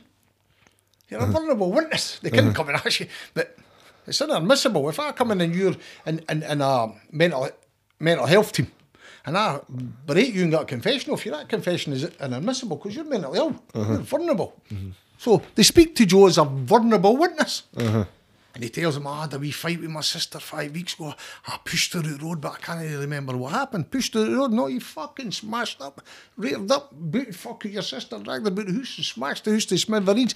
And they're phoning the cops, and when the cops are coming, they're coming in a van. They're not coming in a car. Do you get me? Coming five and six, ten handed to get grip of him, because he's a fucking, ah. I don't think he's a, personally, I didn't think Joe Jones is a, you know, a criminal. You know, what? you know somebody I'm, I'm worried about criminal. But he's violent. He, and I don't think he's violent 24 7, but he's, he's um, frenzied. See, he's attacked Jordan. They're frenzied. Now, Jodi Jones was frenziedly attacked. For day one, everybody's telling you that. Oh, was a frenzied attack. He was sexually embarrassed. That's the, I've got a troll. Um, I wasn't going to name any of them. I went name his prick. Uh, Real violent and vicious. You know, like real scum stuff, Jordan, right? Towards kids and bairns and families. I mean, no way you fucking staying on that. Do you know what that? One night, eh? You know, hiding behind it. And a minute. Anyway, the other day, he reveals himself on Twitter. He's made a mistake. On Twitter, people there up and up to that. He revealed his identity. And it was controlling him. Oh, have you seen who that is? Barry Black, Joe Jones, his pal, right? uh, strange nostalgia, he calls, nostalgia he calls himself. They've all got, there's about, 50, there's about 10 trolls at the max, right? Everybody thinks got big volume, but I'm no. One IP address has got four users, right? Uh, Jane Hamilton's got two users. Uh, there's somebody else, Stephanie Hall, innocent fraud. She's got about 10. She's fucked, right? But it's all the same stuff, right? And uh, this Barry Black shows himself on Twitter. I go on to Twitter and I look at his feed, mate, and it's, um, oh, vile, vile, vile. His followers is on male porn stuff, and it's, uh, I don't want to be homophobic, but it was full stuff, eh? Uh-huh. Gangbangs with men and all this shit is- fucking right out there. And that's his whole Twitter feed. His family are telling me, his family, no Jodi's family, so I'm not causing anybody trouble here. His family are telling me him and Joe were lovers as kids Right. right? Now, lovers is a different word, I, I don't care about that, but him and Joe were used to going in the woods together, the best of pals and doing whatever they are. eh? That's his family, by the way. I'm not speaking out of turn here. And um, when they when they found Jodi, they says Jodi, the killer of Jodi could have been sexually embarrassed. The police says somebody stumbled across somebody doing something sexually that would embarrass them, you know, and, then they went away from that theory. But for the first couple of weeks, they were looking for somebody who was sexually embarrassed. Now, here's this guy trolling me for off the last three years. And uh, oh, his feed is genuinely full, right? And he exposes you the other day on Twitter. He forgot to, uh, like, by the hiding behind this Barry Black, right? Um, so you've got all that. Not none of that was ever looked at. Who was sexually embarrassed? The police tell everybody somebody was sexually embarrassed, but they never ever found out who sexually embarrassed was. They had a condom there. Maybe he was. Maybe the guy with the condom was sexually embarrassed. They never even found out. So that myth that they went round and investigated everybody else, Jordan, is just pure lies, mate. It's just lies. Eh? Scottish Criminal Case Review Commission. They, they acknowledge that Luke Mitchell's the only suspect, and, and he was a suspect within an hour. That's not the Daily Record. That's right. Uh-huh.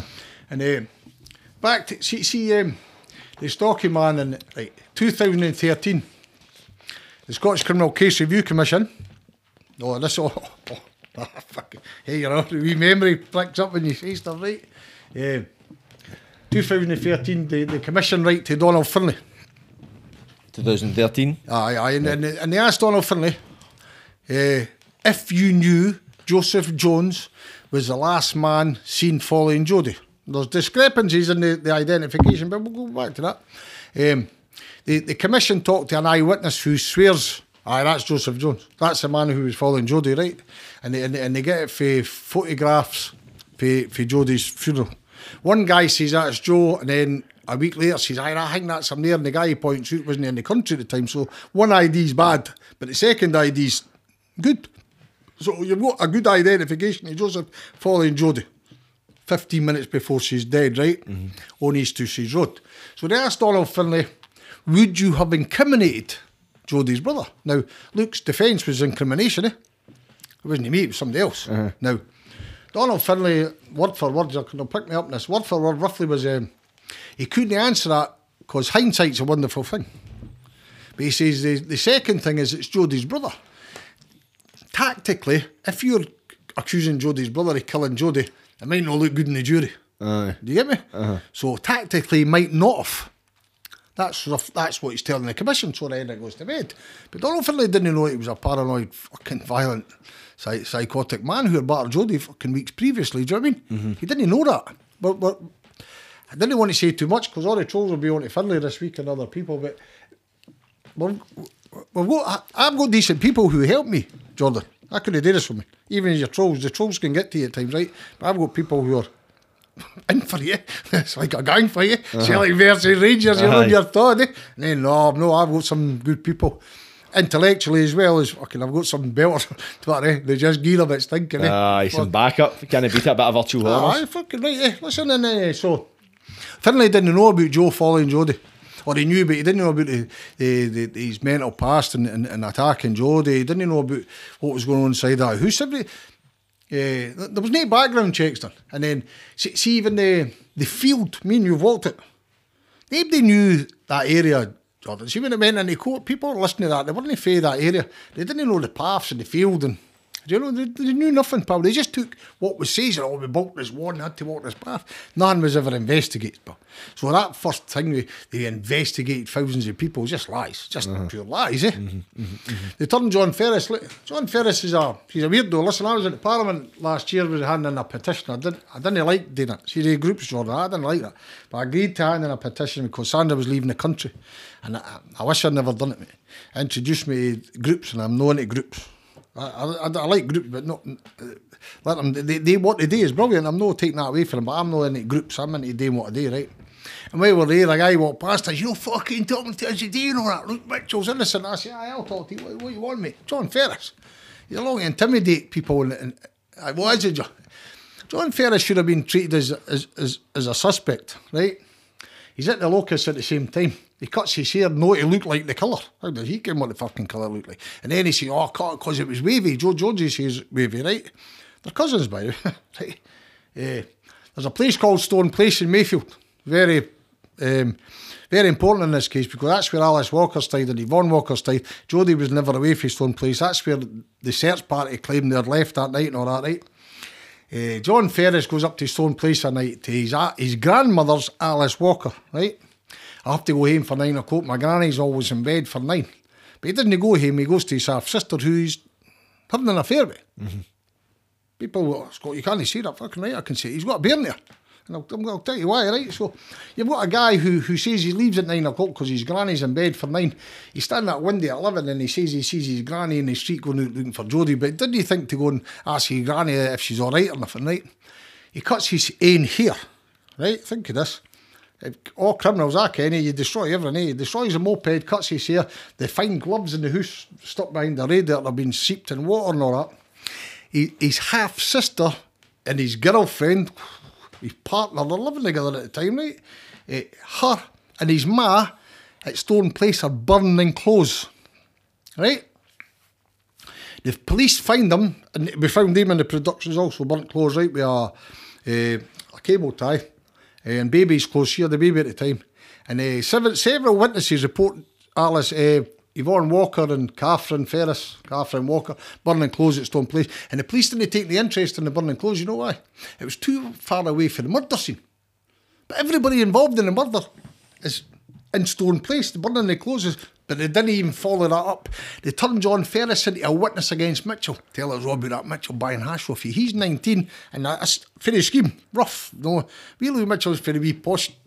Uh-huh. And, they, and they've turned Luke Mitchell into the, the drug dealer dealing all these big laddies, no? Did you always see him with a knife? I always see him with a, they smoke soap you know? I'm, I'm lifting up. That's a pint knife.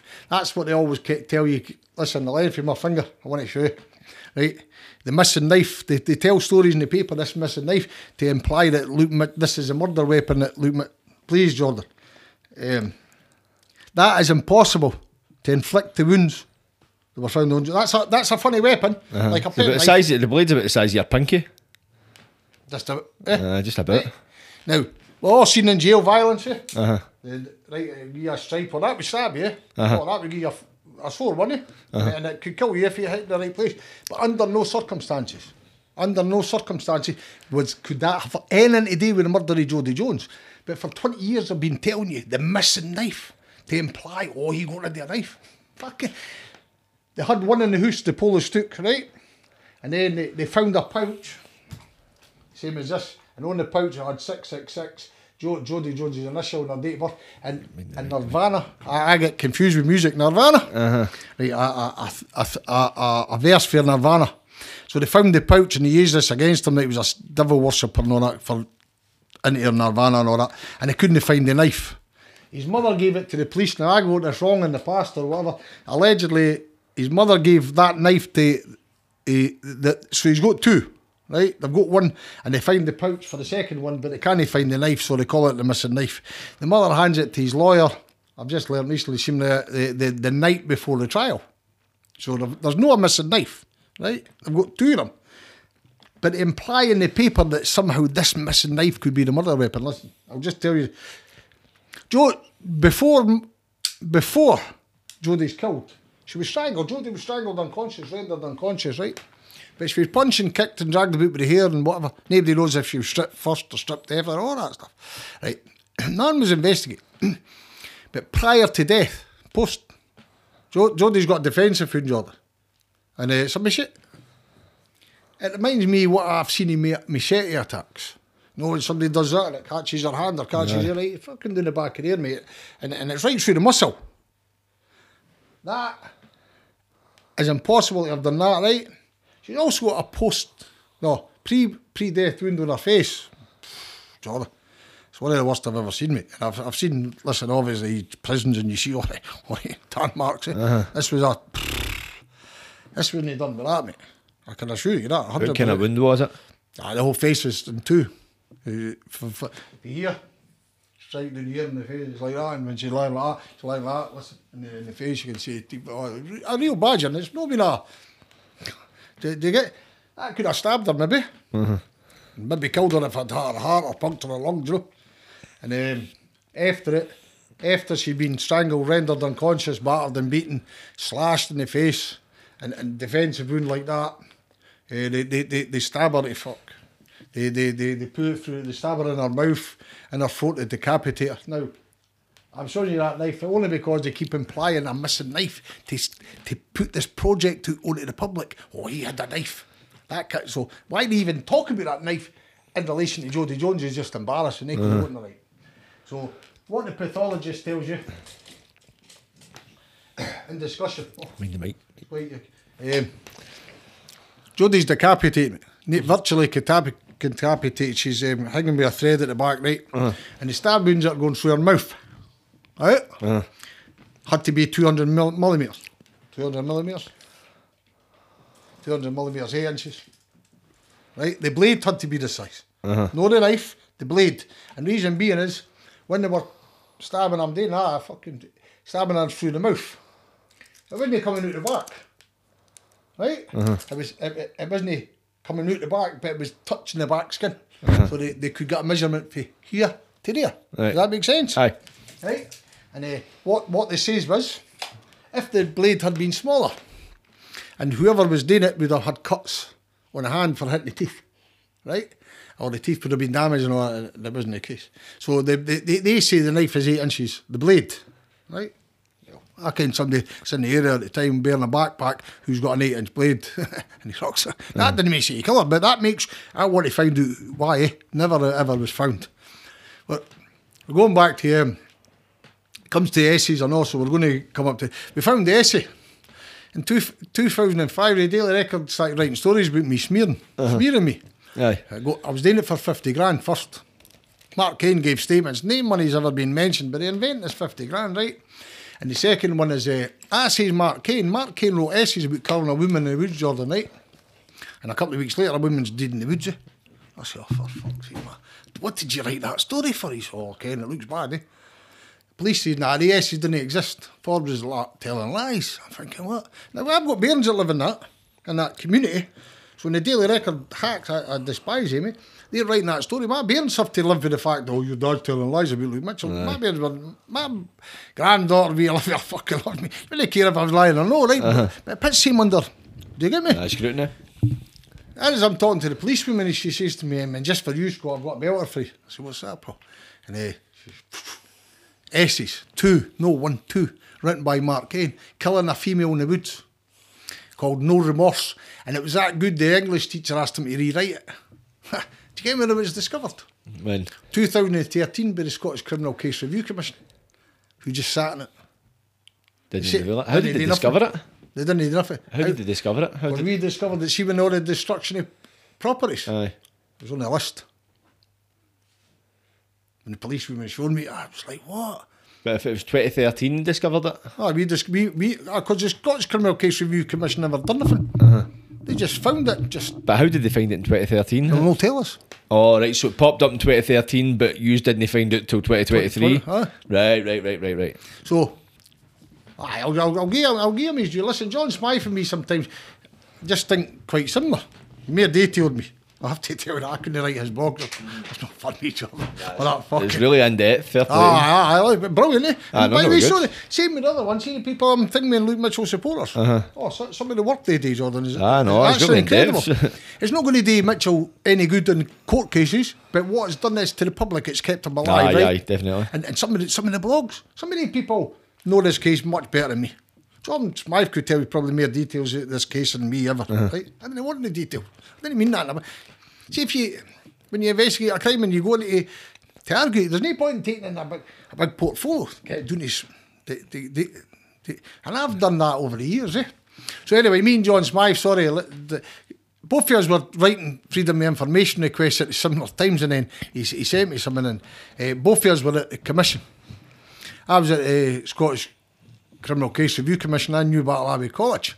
Asking him, where's the essay? When did you find it? Putting pressure on him always. Eh? And the commission say it wasn't in the public interest to tell us when the, or how they found that essay. Hmm, Right? So, 2013. Now, Luke Mitchell's appeal, 2014, was it? 2008, eh, 2008. In the appeal court, John Beckett, Lord John Beckett, told the appeal court the essays didn't exist. Mark Kane never wrote the essays, but he did write the fucking essays. So that appeal was tainted, and was Lord Beckett telling lies to the appeal court? I people tell me yes, but I didn't believe that Lord Beckett would lie like that, right? So the, the police must have lied to Lord Beckett. eh? Police didn't lie to Beckett. Beckett lied to the court. Aye. Has to be one or the other. Eh? And uh, the commissioner refusing to answer their questions, mate.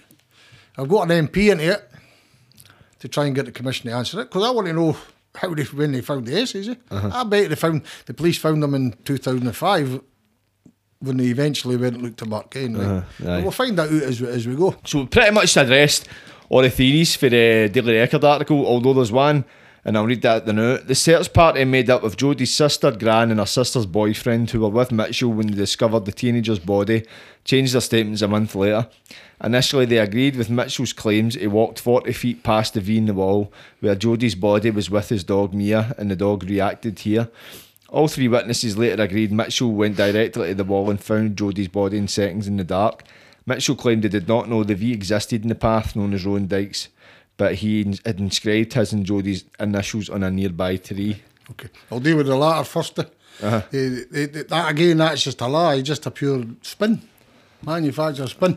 You've been there, Jordan, so Uh-huh. I, I know when I'm telling you, I know it's right. See the V in the wall, and and 800, approximately 800 metres. I walked it the other day. 800 metres away from the V in the wall, there's three trees that are all combined, right? And on the on the branch, it had uh, Luke Mitchell and Jodi Jones. Over the years, it's grew out and somebody's tried to scrape it. So, but it's still the tree because the forensic photographs show you it's very diff- difficult to miss a tree because there's three things, right? So Luke Mitchell knew where the V is because his initials are on a tree. Well, 800 metres. 800 It's not like it's 20 metres or 50 metres, but 800 metres away. And uh, it's, it's a wild theory that John Scott, Lord John Scott, says that the, the, the trio and the search parties statements are very, very questionable. That's High Court judge speaking. What he's really saying is they're all lying bastards. eh? Right? Now, when people over the years, when, you read statements, if you ever get statements from people and they're identical, you know they're lying, eh? Coppers forfeit every time. Every time I've been in a court and, and, and I see a case collapse, it's always because somebody's lying. Police, oh, and, and both police officers' statements are do you know I mean? identical. They three statements are identical. The changes for their, their first statements to their last statements are incredible. Uh-huh. Right? They change, they're all identical. Do, do you get me? Aye. Now, 40 feet, I think I'm trying to do metres. Jodi's body's 19 metres away from the V. Uh-huh. Right? And um, so th- this wild theory that she's claiming, there's no wild theory, it's just fact. A High Court judge is telling you they three people's statements are questionable. A High Court judge to tell you that's right, but he's a High Court judge now. But he went on to, oh, John Scott spoke out twice. He was on Murder in a Small Town and he was on uh, The Devil's Own, I think, with Sam Paul and the BBC. Right? And every one of them questioned that search party. Now, John Smythe does a brilliant article on that search party. Right, and highlights the, the differences. So that, that, there isn't any this five wild theories, no wild theories. The only wild fucking theory is a fourteen year old boy killed a wee lassie and was able to escape forensic. That's only right. So that's the, the theory. Aye. Luke, Luke Mitchell's uh, initials are on a tree 800 mi- metres away. Jane Hammond, I'm saying it's Jane Hammond because it's a reasonable assumption that she writes and, and, and the relative the Mitchell family, anybody knows who the relative is, and, the, and, and our daily record reporter, right? Eh, uh, a spin, think of that. He, he, his initials are close to that V. Fucking 800 metres. No, it's a bit of a joint. I remember when you took us, ah. because they did talk about that when there's the war that cuts right down the middle of Roan's Dyke path.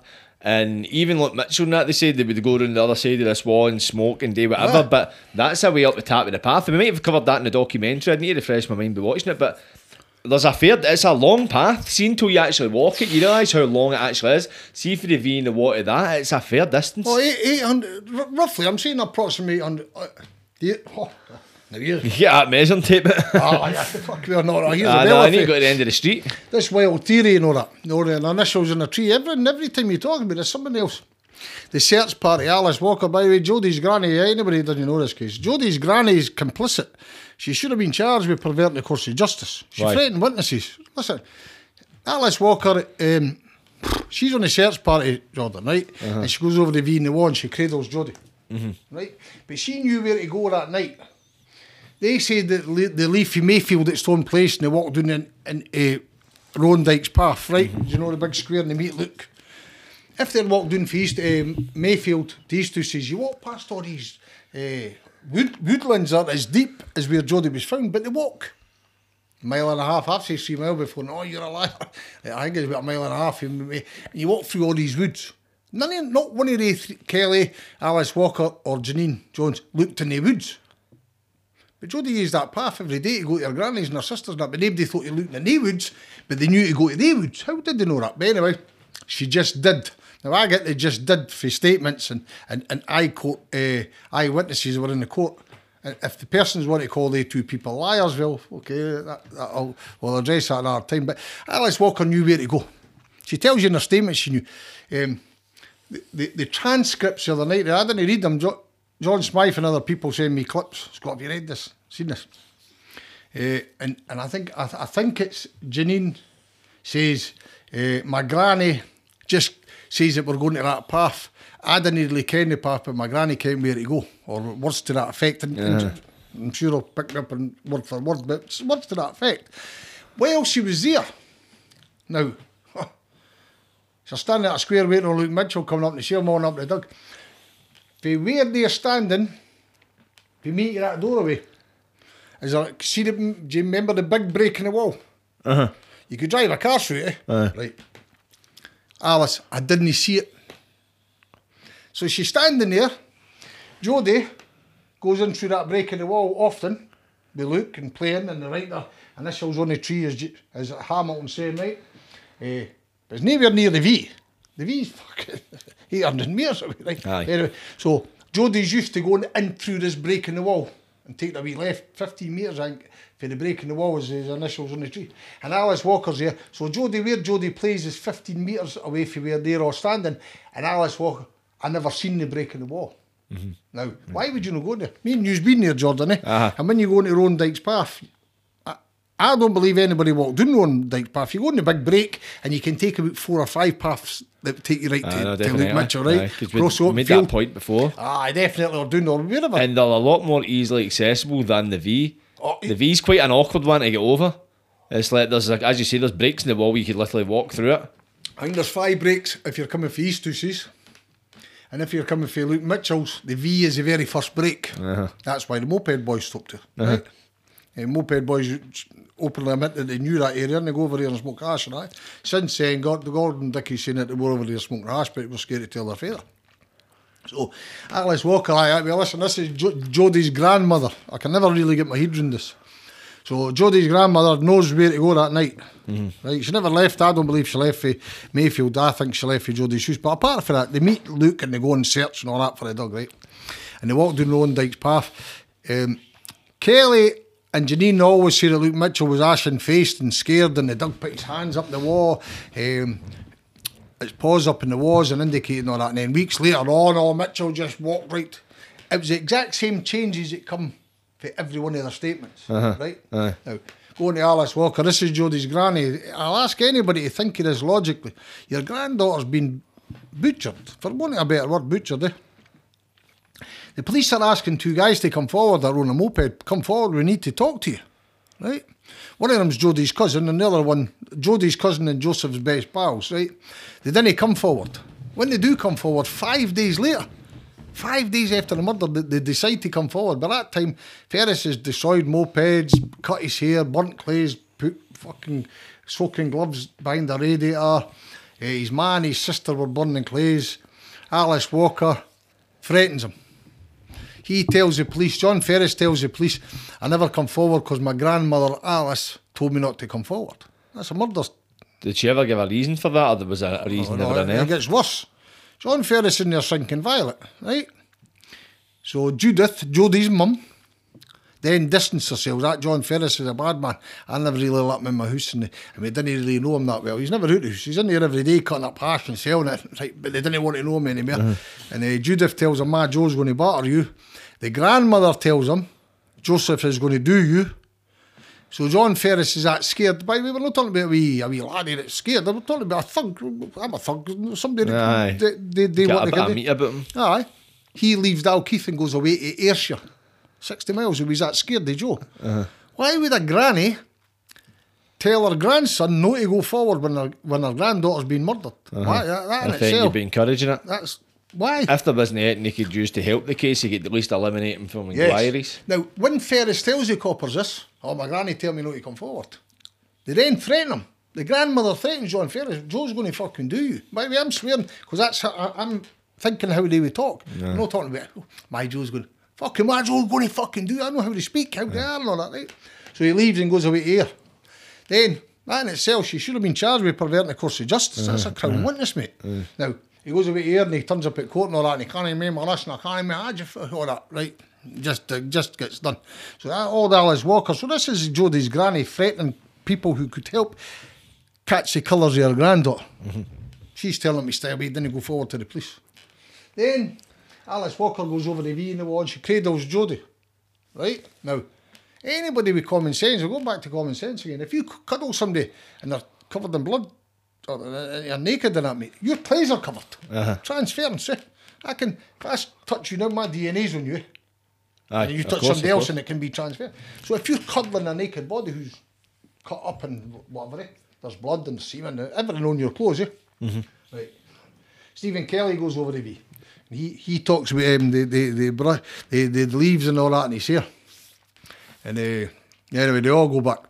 They go back to the police station, you go back to a car park, and Ollie Jones, remember you mentioned phones? Uh-huh. There's about 14 phones, and they're all shared.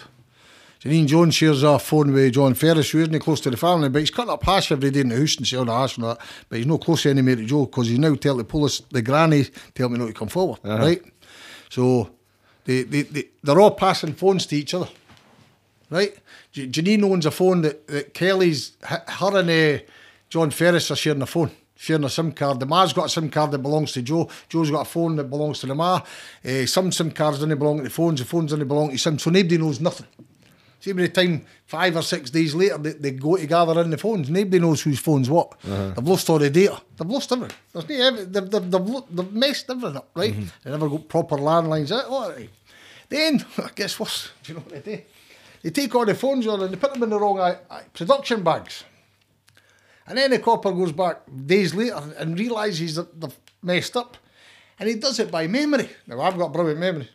I'm a history grad and a lot, and you need a memory for dates and key. Ten phones or something. You go back days later, and you and you for memory can take ten phones and put them into the right bags after you put them into the wrong bags. So nobody knew nothing about phones. Everybody's in jails because they, they took a phone eh, and they can it or they got take. They got nothing. They got nothing. They botched the whole thing, right? So Alice Walker's here. She's been over the wall. She's cradled her granddaughter. They take her to a police station. Well, they take Luke Mitchell to a cop station, give him the full works, they strip him. Within an hour, by the way, finding the body. Mm-hmm. They strip him and photograph him. Mm-hmm. He's got no bruises, no scratches. Um, They take resi- residue for his nails are dirty, and his hair's dirty, his wrists are dirty, and his ankles are dirty. So he's no washed up. Mm-hmm. Nobody else, Alice Walker, the coppers, come over, take you back to Joe's. So Alice Walker's clothes are covered in forensics, Uh-huh. and they take them back to the house, your suspect, right? And then five days later, five, six days, I might get it wrong again, I'm, I'm getting ammunition in my clothes. Eh? Eh, five or six days later, they go to Alice Walker and ask her for the clothes that she was wearing on the night that they found Jodi. Well, I've washed them. Eh, have you got Stephen Kelly's clothes? No, I washed them too. Have you got Janine's clothes? No, I washed all them too as well. So it's the handover clays, they didn't even hand over the right what they were wearing, um, but it's all been washed. All been washed. Alice Walker, by the way, Alice Walker, I'll, I'll say she's an old postwoman, she was a, an old matriarch, right? Um, some of her family, the Jones family are decent people. Jodi's dad's cousins and that were police officers, right? Uh-huh. And um, but Jodi's other side of the family is, is a massive family called the Walkers. Some of them are good good people, but some of them are uh, smack and smacking all that in the scheme. Aye, they're sort of kind of beef sides and everybody always says Alice Walker was your matriarch, eh? The post post post woman that kept everybody right, and her sons were allowed to do what they wanted to do. Uh-huh. The other one is Dickie. He's got that reputation also. Now, Uh-huh. I don't care if that's hundred percent fact, but most people in the scheme think that, right? And and but what for whatever reason, if it was for that reason or whatever reason, the police let Alice Walker go home and wash her clothes. She then threatens her grandson not to come forward, and that she should have been charged perverting the course of justice. eh? So, eh, that's that's the search party. See, uh, did Luke's defence team recover the series of letters between Luke and an undercover journalist that was sent to him whilst in, he was in prison?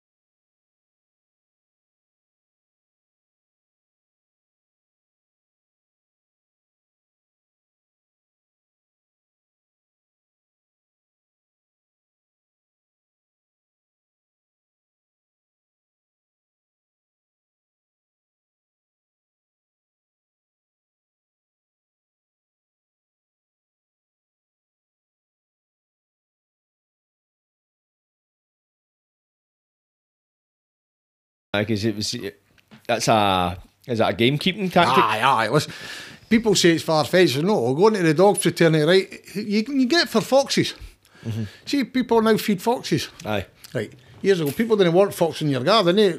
S- Some of them will bite bairns and, and, and uh, kill your cat if they're hungry. And that. So what you do is at the bottom of your garden, you get a fox repellent. It's, it's ammonia sub bleach-like substance, whatever you want to call it, and you pour it into your garden at the back, and the fox will not come in the garden. It's a fox repellent. It's a dog repellent.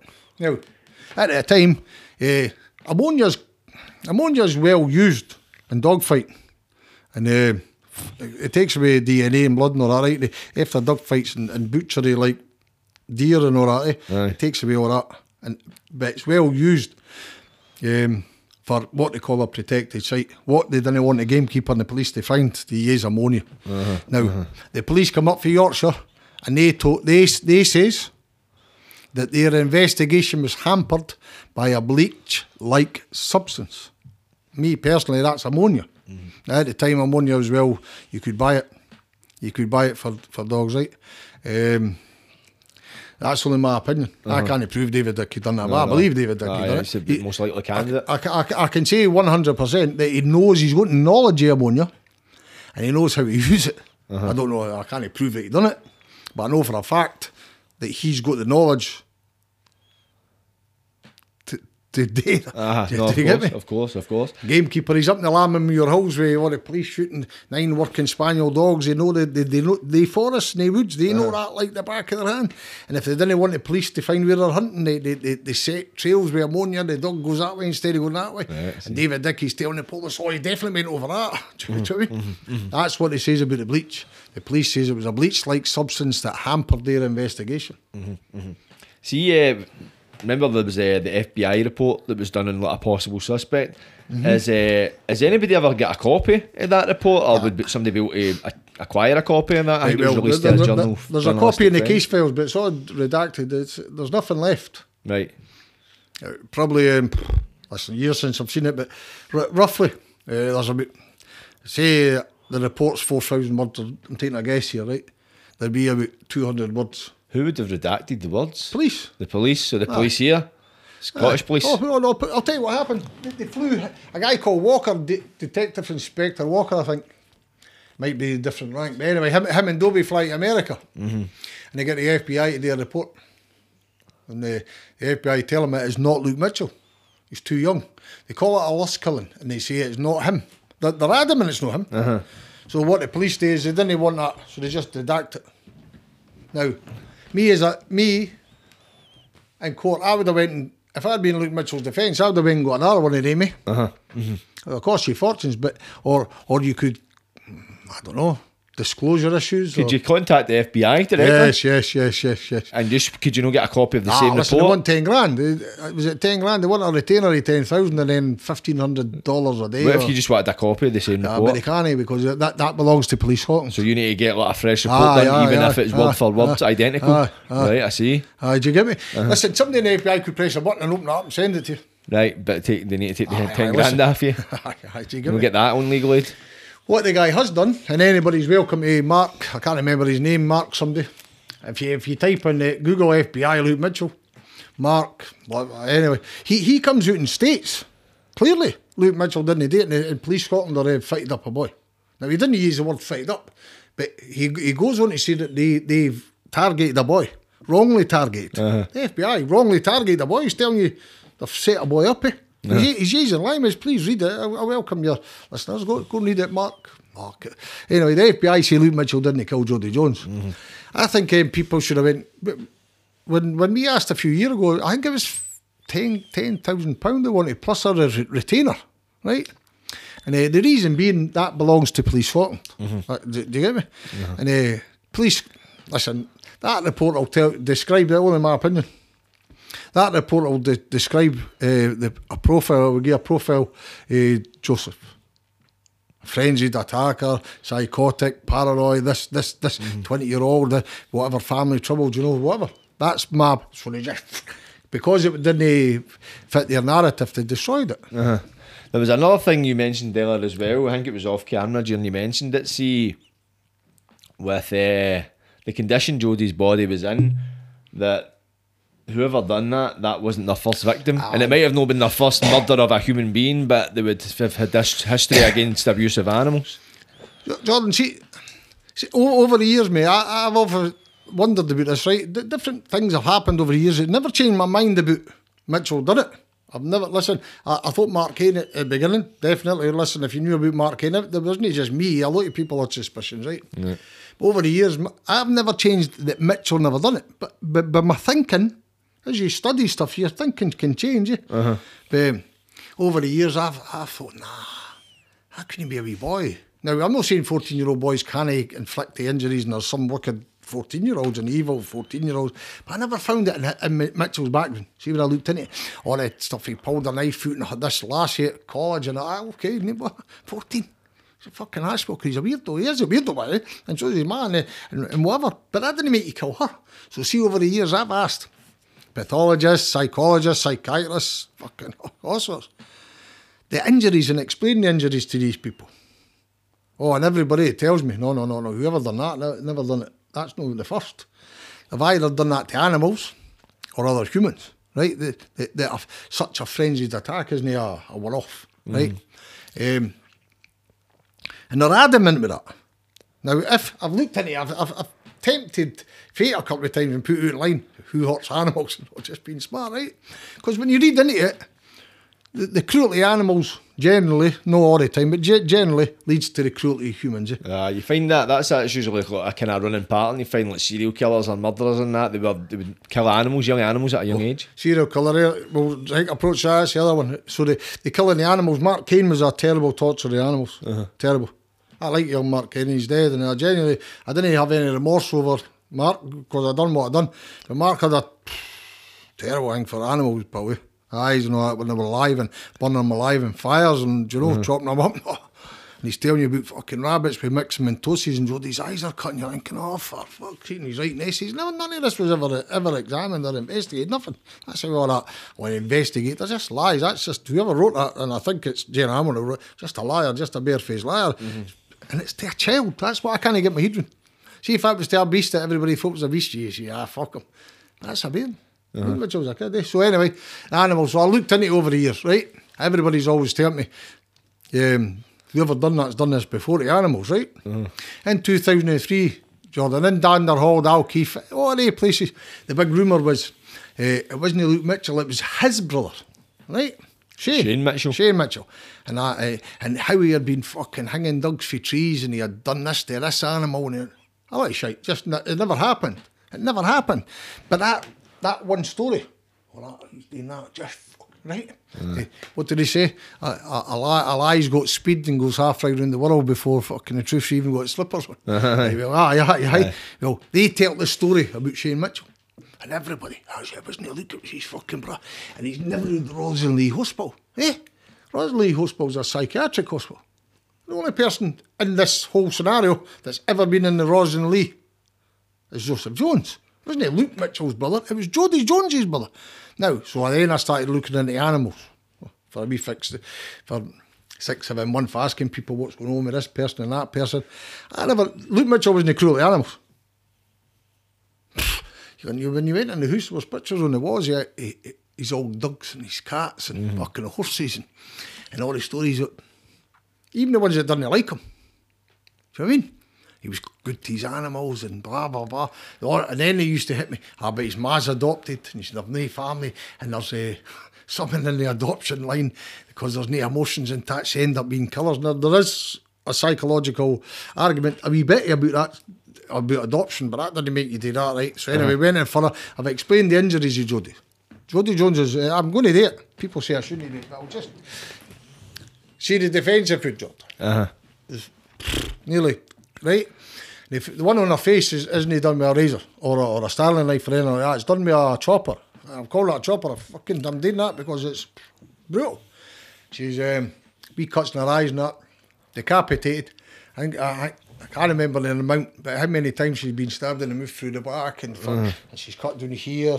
There's um, oh, listen, the person that done that is frenzied, psychotic, and he's done it before. Luke Mitchell never hunted an animal before in his life, mate. Um, Joseph Jones did. Joseph Jones still hunting now. Hunting, hunting and killing animals and torturing them is two different things. eh? And he's maybe a good man now. He goes in the woods now with his bull lurchers and away hunting. But he knows how to kill animals and chop them up. And whoever hurt Jodi, everybody's always told me whoever hurt her wasn't the first, right? And the only person I can find in this scenario, oh David Dickie, sorry, he he he hurts animals and kills animals, but he would say it's just part of his, do you know, picks him a uh-huh. They didn't see that as cruel, right? And Joseph Jones. The only two people in the whole scenario that I know that have been real, real badly uh, bad to animals, chopped them up, cut them up, is Joseph Jones and David Dickie. That's what they've got previous for it. Aye. So if they, if anybody knows how to kill, it's them. Well, have you ever seen the decapitations? I've sat with gamekeeper. I can't name them, but we spoke about earlier. Aye. But there's people for that area who are heavy men, eh? Doing life 20 years and they're chopping people up, Uh-huh. right? And uh, and into hunting and bull lurcher dogs, the same as Joe, right? And I've taken them to the same woods. So you go and show me. And uh, when I tell him what the police say happened, they'll look at you like you're daft. These people know these woods like they're lying there at night waiting on foxes or deer or whatever, and you're showing them. And they're saying, nah, that never happened. Scott. Ah, well, that's how that wee boy's in jail. So eventually, when I showed some criminals what happened, it, it, it spread through the jail. Eh? The people I know who I've spoken about earlier, eh? and um, they then go and tell people in the jail, Mitchell started getting an easier time because they then say, nah, that couldn't happen. And I say, but that's what he's in jail for, right? Um, listen, the time, the time period, 40 minutes. Anyway, What's the other question that got asked is what description did the other two boys, Grant Elliott and Dean Houston, who were on their bikes with Andrew Holborn, give in regard to what Luke was wearing when they saw him? Oh, listen, um, oh, give me, it, it's the same clothes he was arrested that uh, he was wearing all day. Was it I? Was Aye, that aye, the day of the aye, murder? aye. I take it. And and, and, and, and by the way, he, he, if this is a trick question, but I'll, I'll get. It wasn't a green parka. I think they put it down as a green army jacket. Do you remember the? The one, the one with the German flag on this, the, the side. Of it. Ah, he had Uh, the one. one that was pictured in the paper, well. No, no, that, that's a parka. The, the, right. the boat after the murder. Kenny, I was going to say it's a waterproof jacket. Look at uh, Harrington, Kenny, it's a shiny green with it. Ah, is it like a kind of? It could almost be a long sleeve shirt. Aye, aye, well, no, a bomber jacket. Ah, bomber all that- jacket with a zip, that, I know and, and talking- baggy trousers. He, he was wearing the same things. That's Uh-huh. the, the only thing I can. I'd have to go in. He was wearing the same clothes as, as he left the house and what he was wearing at school that day. Mm-hmm. So he hadn't been home and washed. See when, see when the lad he seen him at the bus stop Aye. at the end of the street. Aye. 10 to, 10 to 6, I think. Is it? 5 to something like that. Near, approximately. Just before 6. So, Jodi's killed at quarter past 5, so he's got 40 minutes, roughly. Today, a 10 minute, you could run it maybe 10 minutes, but 20 minute walk. Uh, so you've got 45 minutes to there, 20 minute walk, and, and, and, and remove every trace of the forensics for a murder, and then go and sit at the top of your path smoking hash with your pals. That never happened. That just come on. That's just it's starting. To, see, see, when you look at Luke Mitchell's case, it borders on insanity, Paul. 20, 20 or 5, 30 minutes later, you're sitting on a bus stop and two guys seen you, you're wearing the same clothes you were wearing during the day that day, and there's nothing on you that, to link you to that murder. Mm-hmm. How can that be, mate? Aye, that's a, you it's, a, me? it's a very short timeline to get all that done. Massively. Aye. And, and he, he run home and burnt a parka Aye. and then put on another parka. It's a very short short time frame because we did cover that in the documentary 'cause we timed it from Aye, where the body was that? found back to the house and then have to get so much done. I think it was at 50 minutes. I think so. I think I, The day I think, to go aye, to the aye, I I think day the murder, get home, get rid of the evidence, clean up, and then go and sit at a Right, bus well, stop. he, he, Andrina Bryson claims that she sees him at five to five on the path, right? I need I'm laughing when I say Andrina Bryson because someone else, right? But, um, she sees him, Luke Mitchell, she sees at five to five or just before five, eh? right? At, at the top of Roan's Dyke Path, Easthouses. Then he's seen just before six on um, Newbattle Road at the bus stop, uh-huh. right by them, which is a positive identification because they people know him. And uh-huh. spoke, one spoke to him, I think, his saying that, and they know him from school. So uh-huh. it's a positive ID. There's no arguments. He was there. He's there at say six, right? And he's there. He's here just before five, so he's got roughly two two miles as a crow flies. Mm-hmm. Maybe longer if you walk it, right? So you've got an hour to walk that distance with your girlfriend arguing her. Then arguing over you've got a new girlfriend, but she's delighted to go and see him. She loves him, but he's got another girlfriend somewhere, so that's why he killed her. Even the judge says, I can't find out why. I can't find a motive, and I don't know why you've killed this girl. However, I have no doubt in my mind that smoking cannabis resin led led to this. I'm laughing. Led to the psychosis that killed Jodi Jones. He was describing her fucking brother, Jordan, right? Mm-hmm. So he's got an hour. Back to the time limit. He's got an hour to, to travel for Easthouses, doing Rowan Dyke's path. I didn't believe that she was a took that path, but we're, we're going with police narrative. Eh? So you go down Dyke's path, you're arguing with your 20, uh, 14 year old boyfriend. He takes you over a V in the wall, he beats you, punches you, drags you, ragdolls you, strips you, mutilate, mutilates your body. Like if, after he chops her and strangles her and batters her, and at the end he goes to town after she did. And then you've got to get him and get rid of every forensic link to that murder and then go out playing with your pals, all within an hour. How can that, that, that you can't do it. I know if a seasoned veteran of murder could struggle to do that. Do you get me? On top of it, it's a fucking, it's a mad, it's a mad fucking time frame how they're trying to put all this together. And they had to do it to fit their narrative. Uh-huh. Does that make sense? I know, hundred percent. They didn't, um, they had to make it that time. Uh-huh. Was it that time? And nobody knows. Genuinely, listen, uh-huh. nobody knows because they never tested the body, never rigor mortis and this and this. Never done nothing. Never invest. Only my opinion again, but this, uh, listen, 20 years I've been this, Jordan. I know trolls will shout at you and all that. And some of the trolls, by the way, came more details over this case than me, I'll ever know. I didn't want to know all the. What. See your blogs and all that, brilliant. See the details on it, fantastic, but that's not going to help Luke Mitchell. And it's not going to help me fi- smash the case. I can't I'm, what I'm doing, eh? Mean, you know, eh? Aye, I mean, 100%. I would be smiles on my face when I say that, eh? Do you know what I mean? Finding out fucking what time he went up there, and oh, it was two minutes past six instead of five, two six now. What's that? Didn't right. The time frame can't happen. The, the people I tell you, um, oh, I can't name all listen, I get into trouble. I've, I've taken people into that wood one time and I told them, like, listen, this is where it happened, blah, blah, blah. Come on. And uh, the, the guy's doing life now. But serious criminals, no like violent, heavy criminals that chop you up, stab you, slash, and get away, burn cars, and, and, and no leave a trace. And when you tell them the story, they're keep like you're half daft, mate. They're hunters, they, they know the woods. See, see the woods where they were found. Guys were training pit bull terriers in there for years, inside the woods, and nobody ever bothered them. They had pit bull singing for trees and all that, because they're that secluded. And do, do you get me? Aye. You could. And, and you're telling these people who know these woods how to get in and out would be, be without being traced by game. And you're telling them you've got an hour to do it from there to there. Oh, no chance. No chance, mate. Mm-hmm. Now, she might have been killed later, or she might have been killed earlier, but that's the police narrative. See, for years I tried to find out another way. Did Luke Mitchell do it? Could he have done it like this? But then you've got a positive sign at six, so you've only. Where, where has he got the time? Do, do you get it? A hundred And then I see, oh, could it be later? Could it have been eight o'clock instead of this? Mm-hmm. It never happened, John. It Uh, just never happened. hundred do you know what I mean? percent. Mind it. So, see, fa- fast forward to like kind Aye. of present day. The, somebody asked a question regarding comments you made regarding the latest KC and solicitor have walked away. That the KC said they couldn't find grounds for a judicial review, and uh, apart after everything said about production has been destroyed, no law was broken. So that's the comments you- you've made. made somebody asked. Okay. I'm- I'll- elaborate I'll- on it. Right, I'll, I'll, I'll do. Um, people are all concerned about um, Turnbull and, and his wife. Rightly so, by the way. So if we, for anybody that's watching, the wife is Lord Advocate. So the Lord- wife of the, the prosecutor Yes. of the case at the time Yes. has, unless you probably tell the audience Alan Turnbull, who prosecuted Luke Mitchell, right, Right. is uh, married to Dorothy Bain, who's the Lord Advocate. She's Current the- Lord Advocate. now. Right, right, right now. Dorothy Bain, right now. She's the Lord Advocate who's in charge of the Crown Office who gave permission to destroy everything.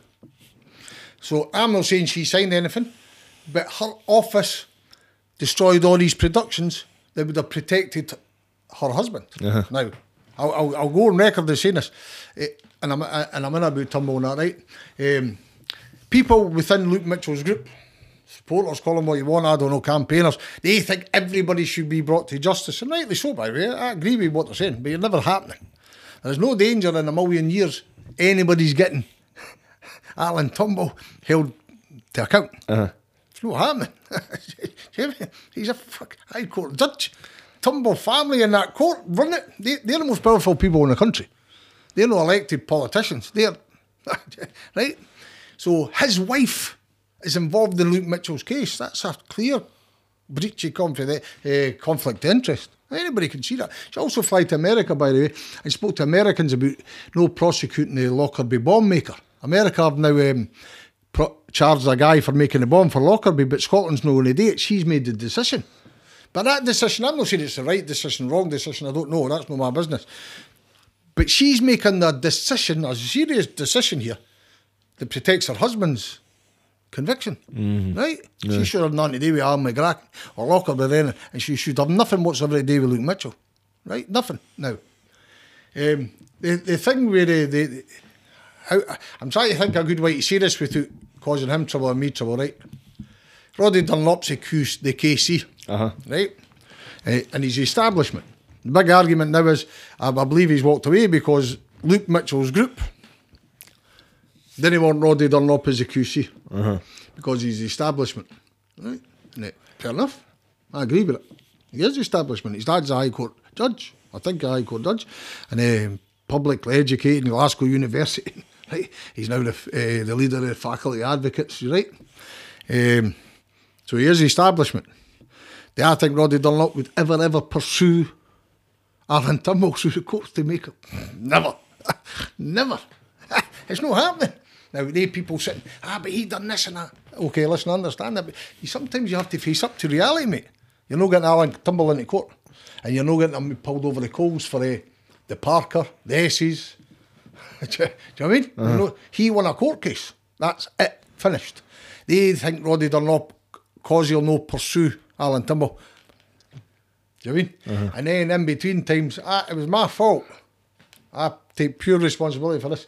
Although I mention him again now. I mentioned him one time on a, a tweet. I was showing off. "Ah, I think I've got the best QC in Scotland. And then all your trolls, eh? And it's not just your trolls, ah, you're a prick fucking trying to help Luke Mitchell. You've also Luke Mitchell supporters. Oh, this and that, and, and, and they're writing to talk a QC. A Joe Blog can't write to people. And it's, so he's getting bombarded with that, and, and so that's where I think it is. Right, so just kind Uh, of step back, Jing gets I the think so. trolling's played a big I part in it as so, I well. think so, I think so. Rather than the case, I think like, there's no hope in the case. It's more just there's too much heat attached to it. What happened was when I come here today, I text somebody and asked them for a an update. Uh-huh. Is he still involved? And uh, and I need to know this, and I never got an answer to any of the two questions. So I just leave it. Listen, this. But here, here's the when um, it came back. Uh, Roddy Dunlop says um, he didn't rate um, a judicial review. The chances of a judicial review about the destruction of, of productions. And the, the word, I think you would, he says you would have to establish that they, they acted through malice. It wasn't the words, but roughly. You know, they, they acted purposely to act, act unlawful. Uh-huh. And he didn't believe that they could ever establish it. Now, okay. I think he was right because how can you say that there's an argument at 12 years, you know, like after a trial you can do it, and, and, and that's why you would, oh, listen, we've made an error. Aye, oh, because it's only it was ten years after Aye, t- uh, after the last field appeal on it. So I think it's been ten years, so they could argue, listen, it's two Aye, year apart. we made a mistake, and yeah, shit like that. 100%. And how are you then going to go in and establish that Dorothy Bain, the Lord Advocate, is a liar who's conspired to destroy all this stuff to protect her husband? Now, I would like that to happen. Truthfully, I would like to see that. But it's never going to happen. Mm-hmm. Never, Jordan. It's, it's, it's, it's impossible. So when Roddy Dunlop come back and says he didn't believe a judicial review could happen, other people outside of Scotland says he couldn't understand why a judicial review couldn't happen. Me, I'm looking and thinking, got grip. I'm never getting Lord Turnbull held to account. Mm-hmm. It's not happening, mate. Aye. It's just, and you're not going to hurt Dorothy. You can, by the way, I tweet it, eh, tell him that this is the establishment, and oh, you shouldn't be saying that. But okay, I'm only saying it. to. I'm not trying to take them into court. They'll close ranks on you, and, you, and Mitchell will never get into court. What I went to Roddy, Dun- I found Roddy Dunlop a gentleman. I have to say that. Um, and, and, I, and I didn't deny his establishment. Riddled it right through. He's, he's actually quite a funny big guy. eh? Twitter, like, he's I've actually not quite seen funny. much of his stuff now, but Oh, Google him. He's, he, he, he, he, he didn't he misses. He doesn't miss some people, right? but, um, John Harley, a sheriff, wrote a book about bad, but real bad stuff within the judiciary. right? Real bad stuff. Naming judges and all that, right? And he names Roddy Dunlop as being part of the establishment, right? Part of that. And and part establishment will do anything to protect themselves. Eh? Now, do I believe Roddy Dunlop would protect Alan Turnbull and Dorothy 100%? When Dorothy Bain got appointed the Lord Advocate, he was saying, oh, she's a woman of great integrity. And, but they all went to the same public school together. And, they, and they think they've all got. Joanna Cherry says the same old Dorothy Bain, a woman of integrity. She's she's no fucking showing integrity up to now. She's in America talking about cases, her husband's involved, Mitchell. But that's all right, saying that and tweeting it. But you never take them into court. Nah, I know. You're taking it into court against him, in front of him. I, I, I was going to say, you're to fucking be walking down the street. ah, here, do you, you know what did, mean? you didn't have a fucking set of handcuffs yourself, Right, man. So that's what that was part of your fault. I don't believe that. So that should- was more behind the scenes stuff Aye. rather than. Aye, aye. What? What? My opinion is this: Why, why do I want to pursue a judicial review about productions getting destroyed? So fucking what? I think, what would you get at most? A fucking apology? Roughly. That's never going to get. That's Roughly. never going to get. They're, they're never going to get a retrial on the basis of that. Then they would ask, did that affect his conviction? No. There is uh, disclosure issues, right? So uh, to me, it was a waste of time. It's so at that time we're going to start fighting against Turnbull, the Lord Advocate, the prison system. We're going to fight his conviction, and we're going to fight this, and we're going to fight the media. You can't fight, Jordan. That, so that was the day I said, Kenneth, I'm going back. To, I never involved in groups. I've been into this and about this for years, sharpening doors, speaking to people, doing what I do. And I wish I'd just stayed to that. mate. See, the fact I joined the group and then, right, let them go and fight. I, I genuinely admire some of them. I'm no bad mouthing. There, there one or two are real buddy boys. Honestly, listen. And uh, But some of them are lovely people. Uh-huh. And I met priests and everything. Do, do you know, there's two priests that follow Mitchell that, that are very supportive of me. Yeah, eh? Ah, and some of his team, ah, some of the, the supporters he's got, first, some of the work is absolutely phenomenal. Genuinely, listen, advocates and QCs and that would be spinning to get them to prepare cases for him, right? And the detail. But that's not going to help. And, and and they do not, none of them have any idea how to fight in a court. They've never been in jail, they've never been in court, they've never been in a police station, most of them. And, and okay, they're campaigners, but campaigners aren't the people who's going to win the fight.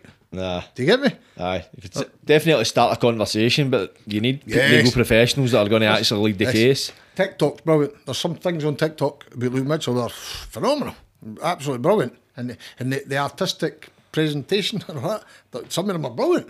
Some of them want to do with videos. No, listen, I'm an old guy. I don't care. I'm technophobic. But, but what's- what some of them do is absolutely first class. And to keep it in the public domain all these years, I've done brilliant. Uh, genuinely, listen, they've done brilliant. There's a couple of people who have joined late on. That Professor David Wilson, do you know who I mean? Criminologist for the cravat and that. Uh, doesn't He ring does all that stuff on the telly. He used to be a he used to be a The governor. name, the name rings a bell some, somewhere, but I don't know. He's Whether, on the telly all the time. He does uh, David Wilson crimes. So he used to be a governor in the, in the jail, right? but on, is he on YouTube? Aye, aye, I aye. need to check him out. He's got a cravat and that. He's uh, right. Him.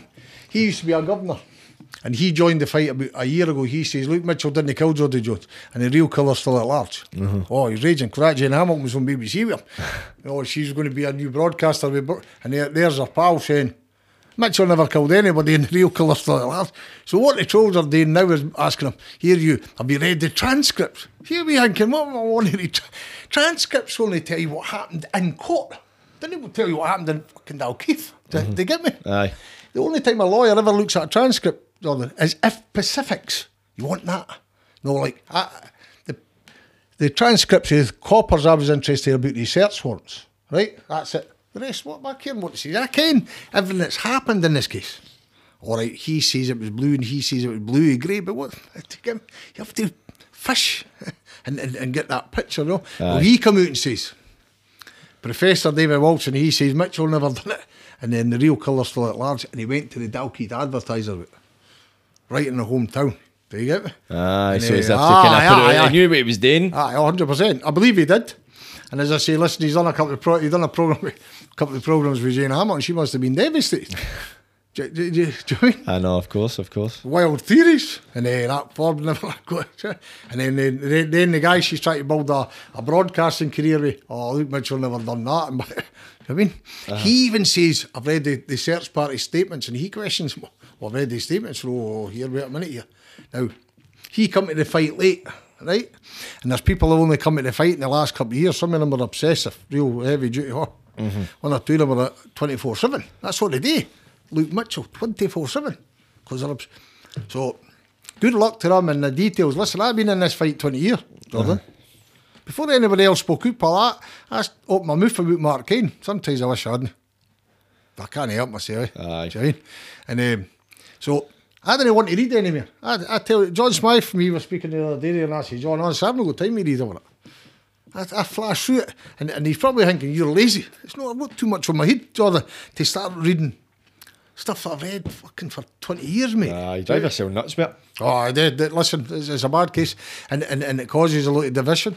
Aye, a hundred percent it does. You can see that on social media. See, in regards to Luke Mitchell right now, what's mm-hmm. his position in prison in regards to release?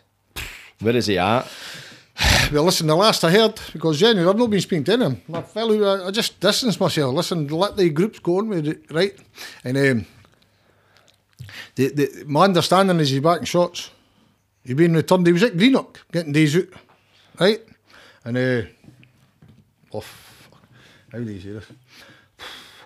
He's in Greenock. Listen, you, you know the jail, pal, right? See, when you're doing life and all that, and- you're near TFF, everybody gets so excited. Eh? Uh, so it's preparation for release. So in the last four years, you need to do home visits, and then you get home leaves. You get an outside work placement. what they were doing with him, he was doing in Greenock. Model prisoner, model prisoner. Uh, I think he's been caught once, taking a sleeper. I think he took a valley or something. know?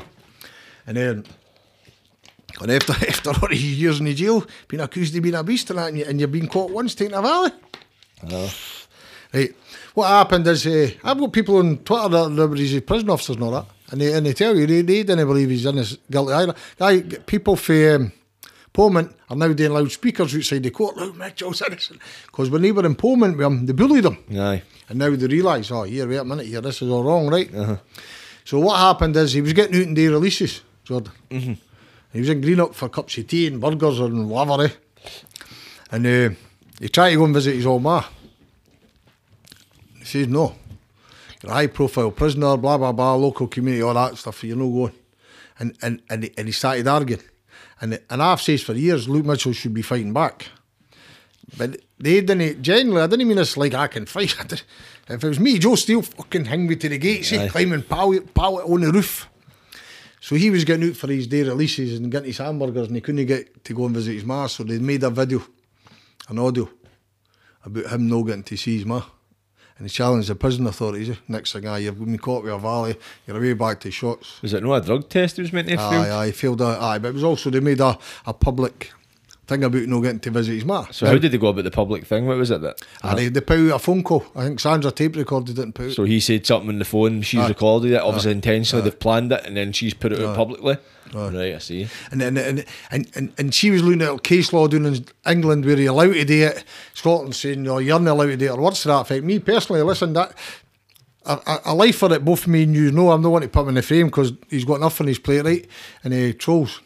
But he phoned me and he says, Scott, could you not have advised them better? No, when he got sent back to show Could you said thought? what? Could you not have advised them better? Right. I can't believe you played a part in that. And I say, I never played a part in it. Because I know what they do. See, when you're in, in listen, prison officers play mind games with you. Anybody who's been in prison knows that. Especially when they tap ends, you hear the screws, they're a lot fucking more brutal because they know Ah. they can get away with it. Because the minute you step out of line, both you're out. Well, he, he, he's, He's now come to his end of his sentence. Eh? He's getting a day out and he's getting a wee cup of tea and a hammer. So they're playing mind games with him. Uh-huh. They wanted to see how he's going to react. Now, that's Now, exactly that. Do you get me? They're pushing his buttons. And, and instead of. See, see, genuinely, I'll tell you right now, if, if I knew Luke Mitchell had been out, and uh, I, I knew he was getting a cup of tea, and I didn't know the extent. Um, Sandra's like, my precious. Do you know Lord of the Rings? My precious, my precious. All right, anyway. I would have went and picked him up at Greenock Pound, I would have ta- taken him somewhere in Scotland, like uh, the High Court or wherever, and done a Joe Steele. Do you get me? He would have got return to Shotts. But at least he'll go return to Shotts for someone. Uh, He's been re- returned to Shotts, and I think I think probably this is set back maybe three or four years. Eh? aye, not well. Well, wait, maybe five. here. Eh? Listen, I'm, I'm, I didn't want to be pe- pessimistic. well, well, these things do that. They set you back a fair bit of time. Because he's challenged the prison authorities, he's challenging screws. I want to challenge his conviction, find the killer. I'm not, Lord Turnbull, listen, I, I can't emphasise that enough. And, and I'll say it again, Roddy Dunlop, I found him to be genuine. And Roddy Dunlop actually says to me, um, what about legal aid and all that, Scott? I I didn't know if any's left. And he says, I'll tell you what to do, I'll do it pro bono. Now, that's, people think, ah, you're he's a millionaire anyway. But for a man to gear up, listen, I don't even know what a QC we charge you nowadays, but it'll be two grand for a consultation, eh? Maybe three grand. Uh, it's a lot of money. To, to speak to Roddy Dunlop and get advice and all that, probably three, four grand just for a consultation. So the fact that he, he, he, he, he offered that, looks well, did this pro bono. If you don't get legal aid, legal aid was granted. Because he would write a letter to the legal aid board and says, This is imperative that us get to read this. And because of the power of him, legal aid board's not going to I know how you listen. You go back to the legal aid board with a good argument and you get your money. Normally, somebody like him writing an argument to legal aid board, he would get the money. So he got legal aid, but he offered to date for nothing. To me, that in itself volumes, right? And he took. And again, listen, I genuinely, I didn't apologise to him because I only ever apologised to somebody's face, but I should never have mentioned his name, Jordan. That's the truth, me. I, I um, done it, sorry, like a boast. I do you know I mean? We'll put together a team. And I fucking, we'll go to Best QC and, Jesus, I should have just shut my mouth, mate.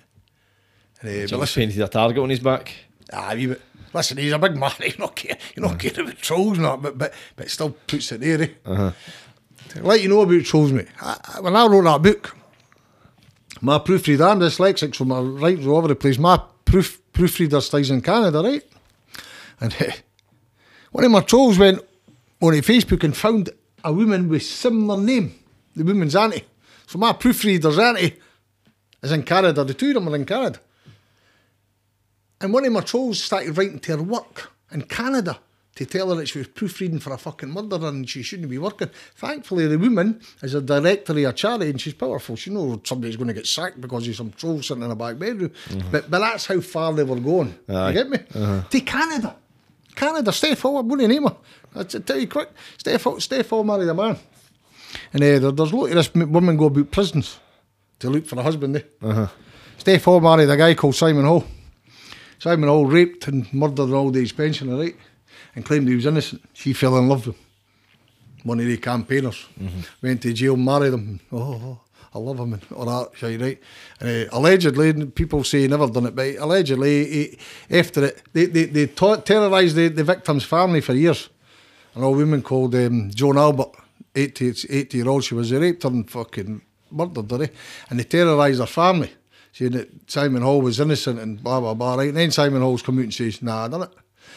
The woman that married him, Hall, listened to his confession, but didn't he then tell everybody he was guilty, right? But he's telling her over the phone at night, oh, I done this and done that. For whatever. I've got my own thing on it, right? And then he talked to her right? Hall kills himself after he confesses. People say, some people say never confessed. I don't know the case that well, and I'm not wanting to know the case. Because he then confesses and kills herself, it's left her devastated. She married a murderer and a rapist, telling everybody for years he was innocent and, and all that, right? And um, now everybody's guilty. Everybody. Anybody that claims they're a miscarriage of justice are guilty. Me, she's told me because she fell out with Sandra Lean. Sandraline's a campaigner, miscarriage of justice. All of them are, by the way. They, they've all got. One told me a couple of weeks ago, I, don't think she's ever had a job or any professional job in law. She didn't know crime. And I get headhunted. Headhunted for what, pal? I've got cases, I get headhunted. Headhunted for fucking what? Do you know what I mean? They make videos. They're not going to. Like, so Hall was like that. She found out her guy's out. So because her and Sandra fell out and I'm sticking up for Luke Mitchell, Luke Mitchell's a beast and that Scott Forbes is a fucking animal for trying to protect him. I'm not met her. She's size in Ipswich. You know, Ipswich police actually phoned me and asked me if I felt if I, if I felt all right. I said, what? But listen, she wrote blogs, three and four in the morning, phone calls, maybe ten, right? And and and that. So if they're doing that to me, what they're they doing to No, of me? course, of course, it shows you, man. It shows you just uh, the level they'll go to. I'm just about to wrap it up, though, Scott. Ah. So, just one last thing before we finish. See, just to ask, see, you truly believe in Luke's innocence, and I do as well. But what if you're wrong? Well, listen, um, I'm glad you asked me. I'll tell you, if, if Luke Mitchell, if I'm wrong, Jordan, I genuinely didn't think I would live with myself. That's. I'm getting emotional, but I'll, I'll, be honest with you. I didn't think I could, but I would. I'm not a suicidal type, but it would be a very hard knock, eh? right? And um, maybe, the, listen, if, if Luke Mitchell killed Jodi Jones and I've fucked up, really real bad stuff, eh? I've made a real bad, terrible mistake and I, I'd have to try and live with myself. It, would- it would- wouldn't be easy, I can assure you. I've got a daughter in Nether Hall. I've got a wee granddaughter, Olivia, fucking nine, nine year old, 14 year old grandson, and the family in Nether Hall. They would get targeted big time, mm-hmm. right? So I knew that before I spoke out, right? I went and spoke to my daughter in 2005, 2006, and I asked her, and listen, hey, what, no, no, oh, no, no, no, dad, don't fucking shout. I went to my dad and I him. My dad was a wee fucking coal mine. with a chin Jeff here, cheese. Anyway, anyway, I went to him and says to him, here, dad, I'm going to fucking, oh, son, fucking he knows me. But I, when I explained it to him, he said, nah, nah, what? what? I didn't care that. But he's like everybody. Uh-huh. Mine and Danderhall, he's ready to deal the record. Ah, He's a fucking animal. And I said, nah, dad, wait a minute, listen. And he, and he says, shout louder, son. I says, eh, what be any fucking, in the, in, in the locals, no, like people saying something, fucking shout louder. So my dad and my daughter were fully supportive to me. Go go forward. So there's other family members and other people, you know, people who are close to me. And um, I, I would be devastated, mate. But I'm glad you brought that. See that article? How to put paid put paid to oh stop all stop all the rumours, all the stories, all the accusations, everything. You can put two things. The family are asking for the transcripts. I keep doing that with my eyes because you're just just want to blogs, right? Get the transcripts and I'll put a stop to it. The family should come out and say test his sperm. Mm. Demand it. I want him fucking test him. My, my wee daughter's covered in fucking sperm all over her body, on her bum and that. Test him. We'll find out who that is. They didn't want to do that. And the other thing is, I'll make it plain again. I didn't want to disrespect the family, Jordan, right? So the mum and the, the, the, the sister will leave out the equation. But I'm accusing Alan Ovens, eh, I think, of a liar, the state fair, right? I've accused Stephen Kelly of telling lies. I think David Dickie and Gordon Dickie are involved, and I think John Ferris is involved, right?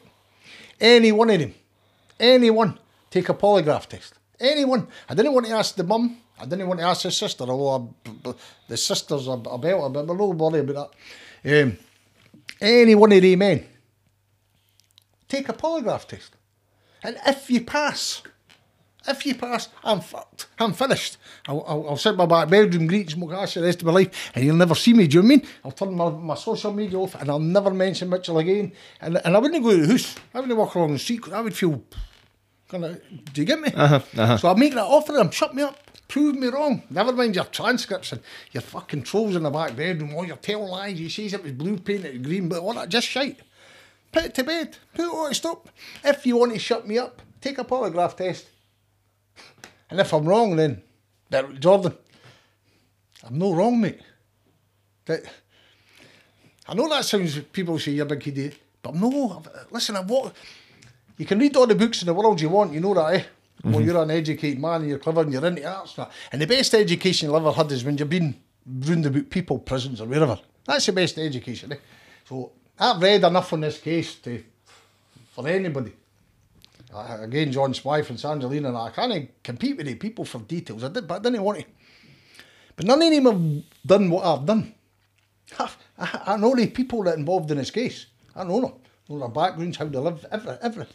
I've walked it, I've timed it, been in fields, I know how. And I'm confident that Luke Mitchell did not kill Jodi Jones. Listen, there's mistakes being made and people listen to it.